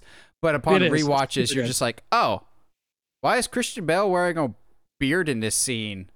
Because that's clearly Christian Bale with a beard. You're not hiding Christian Bale with a beard here. Um, it's so well done. It's such an engaging story. It does make me hate the illusionist a little bit more because they're not trying to do the same thing. They're really not. They're No, 2 they're not. separate movies. One is just done so much better. It's a uh, Bugs Life and Antz situation here. No, not even Bugs Life Antz. Uh, yeah, I, I wouldn't do that to the illusionist. Like, I, No, I, it's, it's, not. as It's bad. worse. It's Finding Nemo and Shark Tale. Okay, okay. It's Finding Nemo and Shark Tale is what it is. Okay, see, but like that, like some people love Shark Tales. so Are you one of them? I am not. I absolutely am not. But they Um, sing yeah, working no, at the car wash while working at a car wash. I want to smack my head with that DVD every time I see it. Um, but yeah, like for me, Balboa is the best best movie of the year. It's so me, good. it's the best Rocky movie ever. Um, Same. It's got some of the best speeches. The fights are fantastic. Sylvester Stallone is at his best, in my opinion, in this movie. Um, fantastic film. One that we watch from time to uh, from time to time. Um, I I have a vivid memory about three or four years ago when I was talking. I was at some job talking. You know, I was in the kitchen talking to the the front of house people that are all younger than me, and it was like, I was like, yeah, man, you've never seen Balboa. I mean, it came out fairly recently. This was like this was like, and like 2019 or something. Like I, I was like, it came out recently. No, it didn't, Josh. What? What? What do you mean? I'll be honest. When Rocky Balboa came out was when I first started getting interested in Rocky. So I think I watched Rocky Yeah. four first, four, one, six. I was I watched them all kinds of jank out of order, but it didn't matter. They're still great. And Creed is right around the corner, and I cannot wait for him to die at the hands of Jonathan Majors. You know, die right in time for them to make Creed four, as they've already confirmed. Spoiler alert: He's gonna survive. the main protagonist. Unless the main So, protagonist is gonna survive, unless the it's only about. way I can, yeah, the only way I can see is if it's about his daughter after she grows up. Which Oh, I was uh, about to say Jonathan Majors just takes the franchise and it's all about Damian. Uh, Creed Four is secretly just called Creed Four. Damian. uh, yeah, no, I was gonna say if if they do pull the trigger and quote unquote pull the trigger, um, and, and kill um Adonis, uh, I think it's got the fourth one's got to be his daughter, which I wouldn't be surprised with. I'm fine with that. I have no, I have no, no fight, no, no fi- qualms against that. So we get to 2007, and this is the first of two years that, as soon as I saw the list of movies, I'm going, oh nope, it's that one. Don't even have to think for more than two seconds. It is that movie right there. That this is an easy one. Um, but other movies that came out in 2007 besides the top movie are Shooter. Um, I'm sure this movie's going to be in consideration for Josh. TMNT. Uh, Edgar One of la- Huh? One of the last times we had a really, really good uh, Teenage Mutant Ninja Turtle movie. Edgar Wright's Hot Fuzz, Ocean's 13. I'm saying Yeah. Ocean's 13 is the best of the trilogy. I actually like it more than 11. I really, like 13. I really I like don't, 13 I don't a think lot. I've seen thirteen. I don't think I've seen thirteen because I, I just Really? hated. I hated twelve so much. No, 12, it's like- 12 does suck. No, 13. I think 13 is my favorite. I really like 13 a lot. Okay. um, okay. Here's where I might surprise Josh. 1408. Okay. No, I'm, I'm I'm with you on that one. I'm Transformers. It's fantastic, oh yeah, it's fantastic movie. I just there in 2007 there was a clear cut winner here. Uh, Transformers, one of Michael Bay's best movies. I will always die on that hill that the first Transformers is really, really fun. Uh, Bourne Ultimatum and 310 to Yuma. I'm sure there's some others that I missed here. I mean, yeah, like the No Country for Old Men. Oh, that was 2007? Yeah, dude. No Country for, for Okay, Old Men it's is still close, but I'm sticking with my pick. It's still Yeah, yeah, no, clo- I've- it's fine. closer though. In my opinion, the best of the Fantastic Four series, the the, the Rise of the Silver Surfer. Um, ge- wi- saying it's the best of the series is not really saying much, but Minus like, Jessica Alba's weird hair. yeah I, even with saying that it's still such a cool movie speaking of cool, cool movies ghost rider came out that year uh, it's not good but it was fun uh yeah uh, at World's End, Hot Rod, which is easily one of my favorite comedies. Dan in Real Life, which is uh, one of my favorite Stephen Steve Carell movies. Um, I Am Legend came out that year. Freaking Juno, Juno, like Order of the Phoenix. Uh, yeah, there's so much that came out that year. It, it's it's just pretty pretty dang cool. Ratatouille. Did we talk about Ratatouille? Ratatouille came out that year. I'm, Oh, I'm, I love Ratatouille. I'm not the biggest fan of Ratatouille. Oh, I think Brad I- I- Bird's services and talents are better utilized elsewhere. fair enough. So what is what's your top movie then for Oh, Bo- 07? Bourne Ultimatum. Bourne Ultimatum. really? It- it- I think it's it's my favorite of the series. Um, it, I I I think it's the one that finally learned to to ease up on the steady the shaky cam a little bit. Um, shaky cam's fine. It works well in certain scenarios, but like I love identity, but the the shaky cam when he whenever he's running anywhere or in any kind of fight gets really old really fast. Um, they use it they they ease up a little bit on on it in um supremacy yeah in supremacy but that but like one of the like all of the asian fights are almost unwatchable because you of the of the shaky cam ultimatum fantastic though uh it's got some great lines but it's the the the legendary like like well if you were here then we'd be having this conversa- conversation face to face like oh yeah no dude so good love love the Bor- Bourne ultimatum That surprises me. Uh because my top one No, why why There we go. Don't give me that. Just have to double check that it the director is who I think it is. Because I, I, I was like ninety percent sure. I was like ninety percent sure, but not hundred. David Fincher's Zodiac. Yeah, Zodiac okay. is so good. Like before it became a popular trend to just be like, "Oh, I'm gonna listen to the murder podcast." You know what?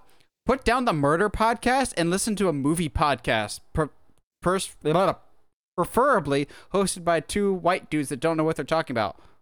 I mean, that doesn't actually narrow down the list, but uh, listen to Yeah, ours instead of a murder podcast. But before like serial killers were a popular thing, which is still a terrifying sentence that we have nowadays, there was Zodiac with arguably one of the strongest casts ever. You get Mark Ruffalo, Jake Gyllenhaal, um, Robert Downey Jr. Um, oh, you got one of the guys from Mindhunter.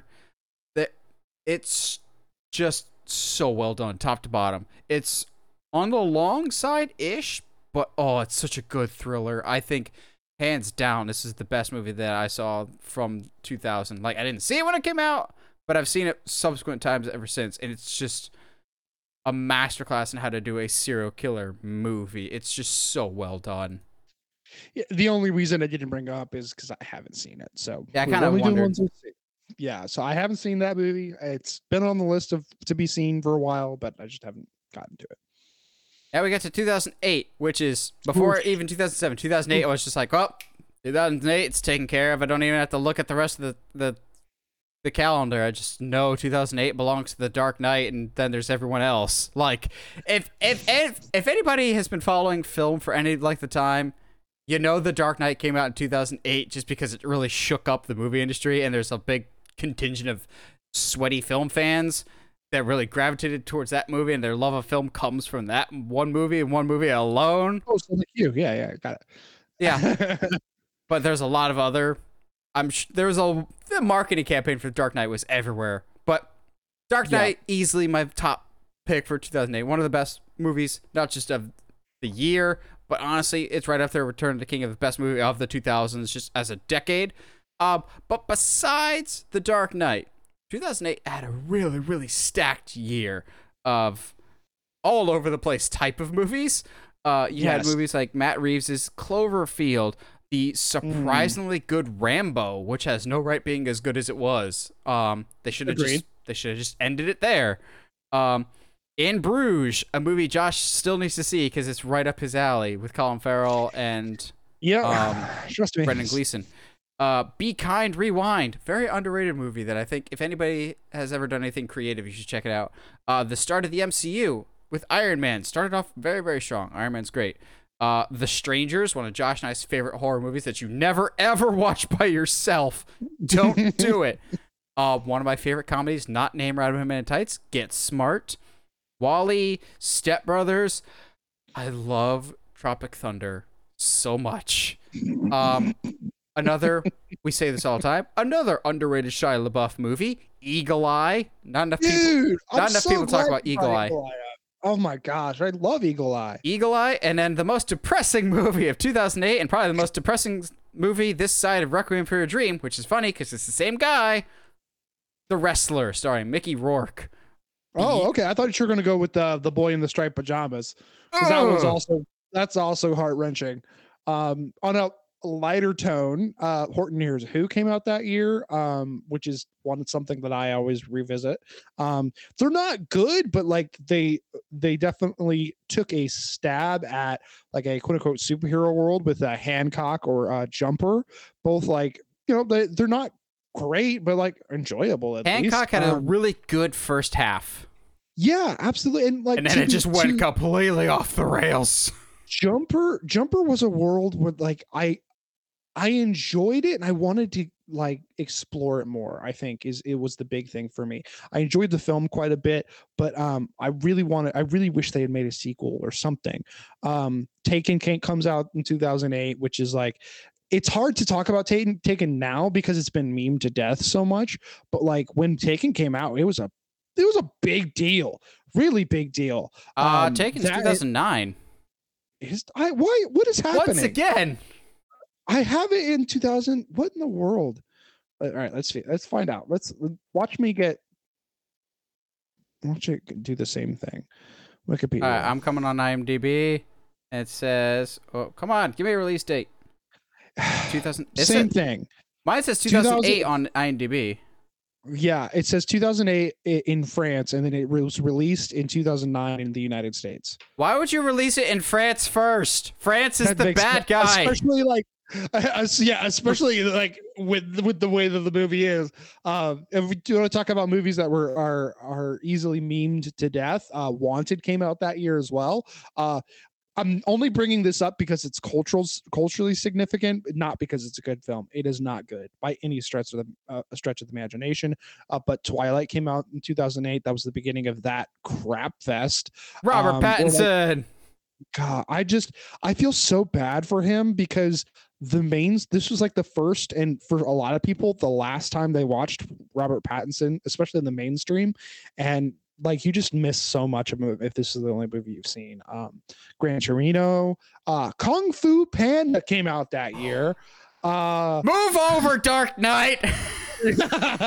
okay, I mean, there is a conversation to be had about that conversation. because it, but let's be honest. Kung Fu Panda 2 is where it's at. Oh, dude, absolutely. I Like Kung Fu Panda on that at 2 is, Yeah, in the words I- of Martin on this. Scorsese, this is cinema. it's so good. Uh, but yeah, like Dark Knight, absolutely best movie of the, of the of the year. Um, it is one of the last times I will enjoy a Batman movie from Christopher Nolan. Um, There's only one more. I mean that's fair, but I yeah, I just Dark Knight is so good. It um, it's it's really sad to that of what it did to Heath, but at the same time, like his performance is out of this world. It is the movie is incredible. Everybody's firing on all cylinders. It's the first probably and hopefully not the last time we got Batman with white eyes um for like a short span of time. one scene. At Um, least they tried. Yeah, they tried at least. They and I, I appreciated it that they tried it in that way because it was like, okay, we we're we have to have a reason. We can't just give it to him now that we're you know a second movie in. Um, so I appreciated that. Such a good film. It's hard to not pick it. Easily one of the best movies of the 2000s. Um, yeah, Dark Knight all the way. Now, lastly, we have 2009. Oh, this is another one of. There's a lot of great, but it's really, really hard to pick the top movie. Yeah, Um, agreed. oh, hey, did you know Taken came out in 2009 Screw you. and 2008 in France? Little known fact, apparently.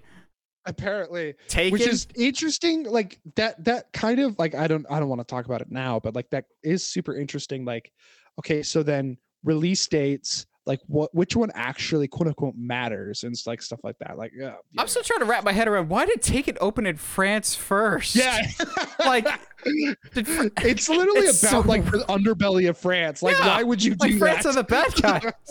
like, okay, sure.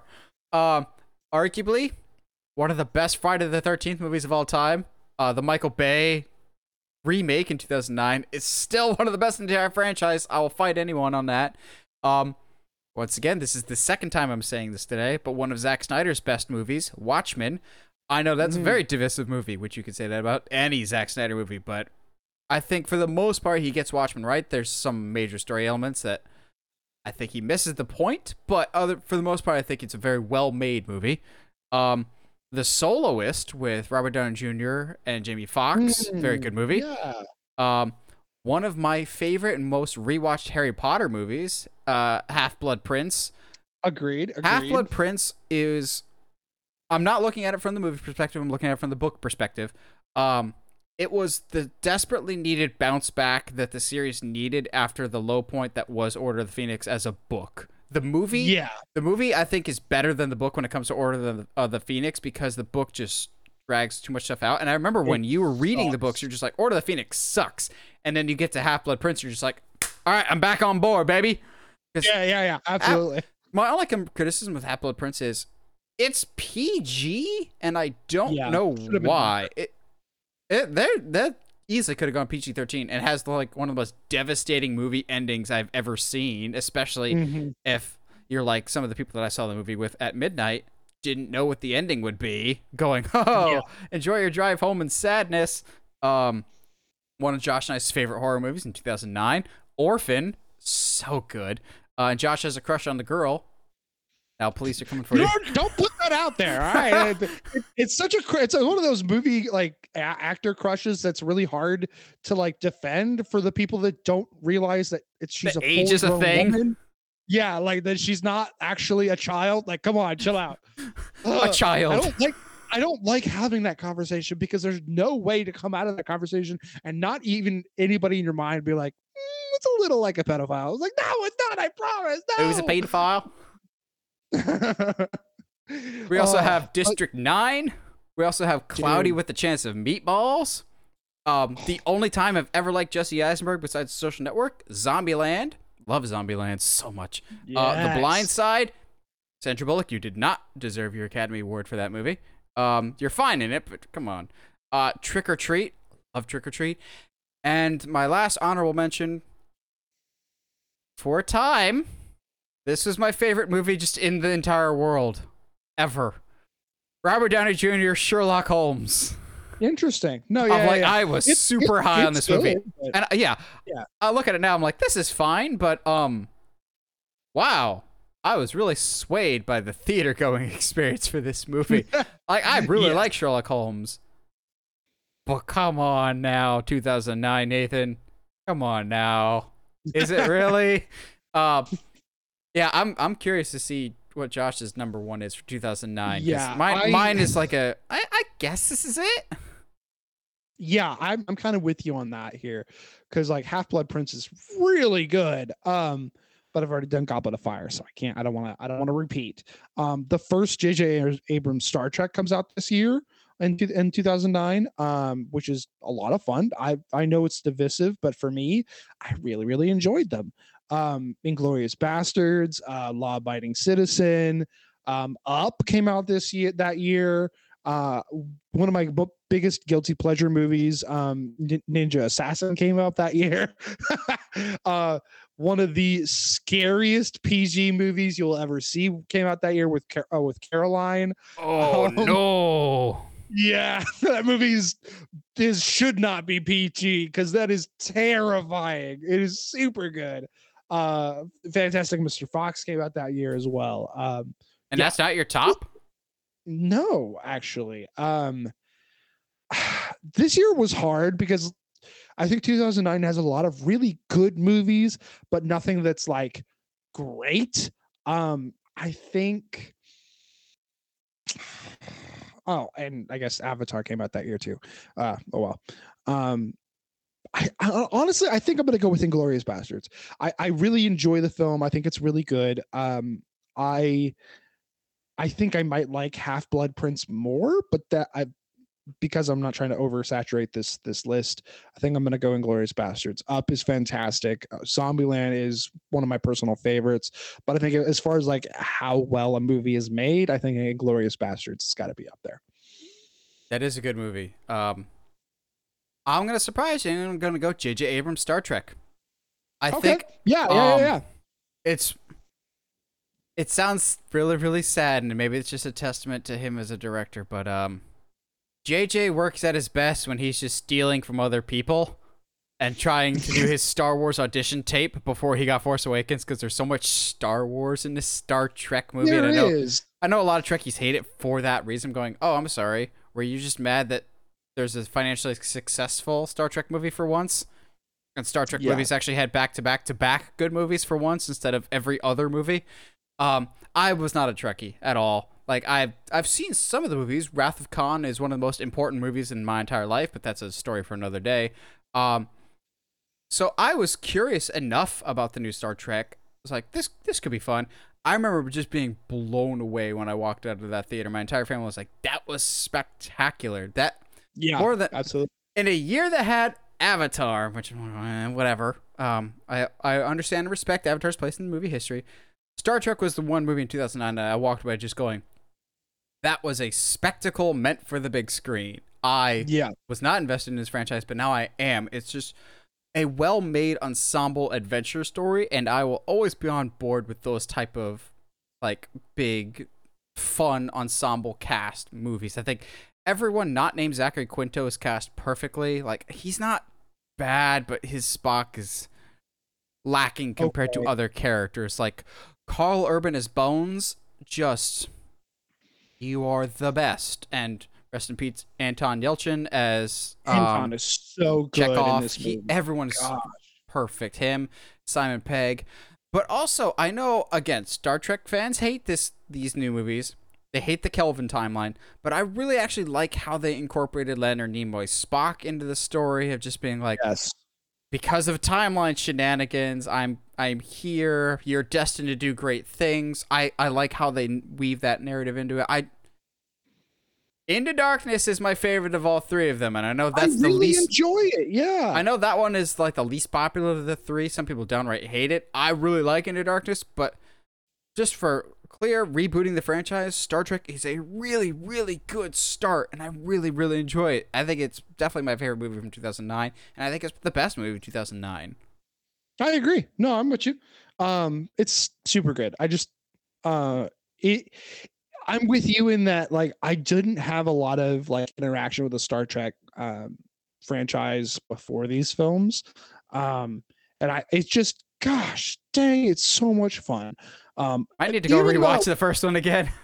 yeah, like even the the third one. Um, was it Horizons? Beyond Star Trek Beyond Beyond, Horizons. Just literally Beyond. has one of the it's so much fun as well. Like it is not, definitely the weakest of the three but like is it it's a solid fun time. Um i think jj did a really good job and people trekkies will crap all over all three but he did a really good job of making star trek uh a little bit more accessible to like the mainstream as opposed to and as much as i like it now like the picard stuff and it, like it, it I like Picard and like the and um all of that Star Trek stuff, but like that's also my philosophy brain. I like that stuff a lot because like of a lot of the stuff philosophy that goes into it. But uh, these movies made Star Trek very accessible to the mainstream. Uh, whereas you know like Star Star Wars doesn't care. It it's Star Wars is going to do what it, Star Wars is going to do. Whereas Star Trek is like okay, we have to find a way to do this. And uh, you know, props to JJ. Uh, having to do Star Wars, uh, Star Trek in a, a different way enough to to where like okay this is just a rip off of Star Wars and you know the people aren't aren't saying that so it, but also make it mainstream enough to where people will come in and enjoy it so like I absolute props to to him on that And that probably is maybe where his career peaked. No, I, I still think he did a fantastic job with Force Awakens. People want to crap oh, on yeah the sequel trilogy as a whole. I think Force Awakens still, in a vacuum, is a fantastic movie. Uh, but what Oh, do you guys think? What are your favorite, or what do you think are the best movies that came out from the years 2000 to 2009? Let us know down in the comments. We always like hearing from you guys. And as always, if you like what you hear and you want to hear more, subscribe to us on whatever audio platform you're listening to us on, whether it's iTunes, Spotify, Google Podcast, or YouTube. And if you haven't already, subscribe to us on YouTube. Help us get to 800 subscribers as we make our slow climb to 1,000 subscribers. And as always, stay sharp, movie guys and gals.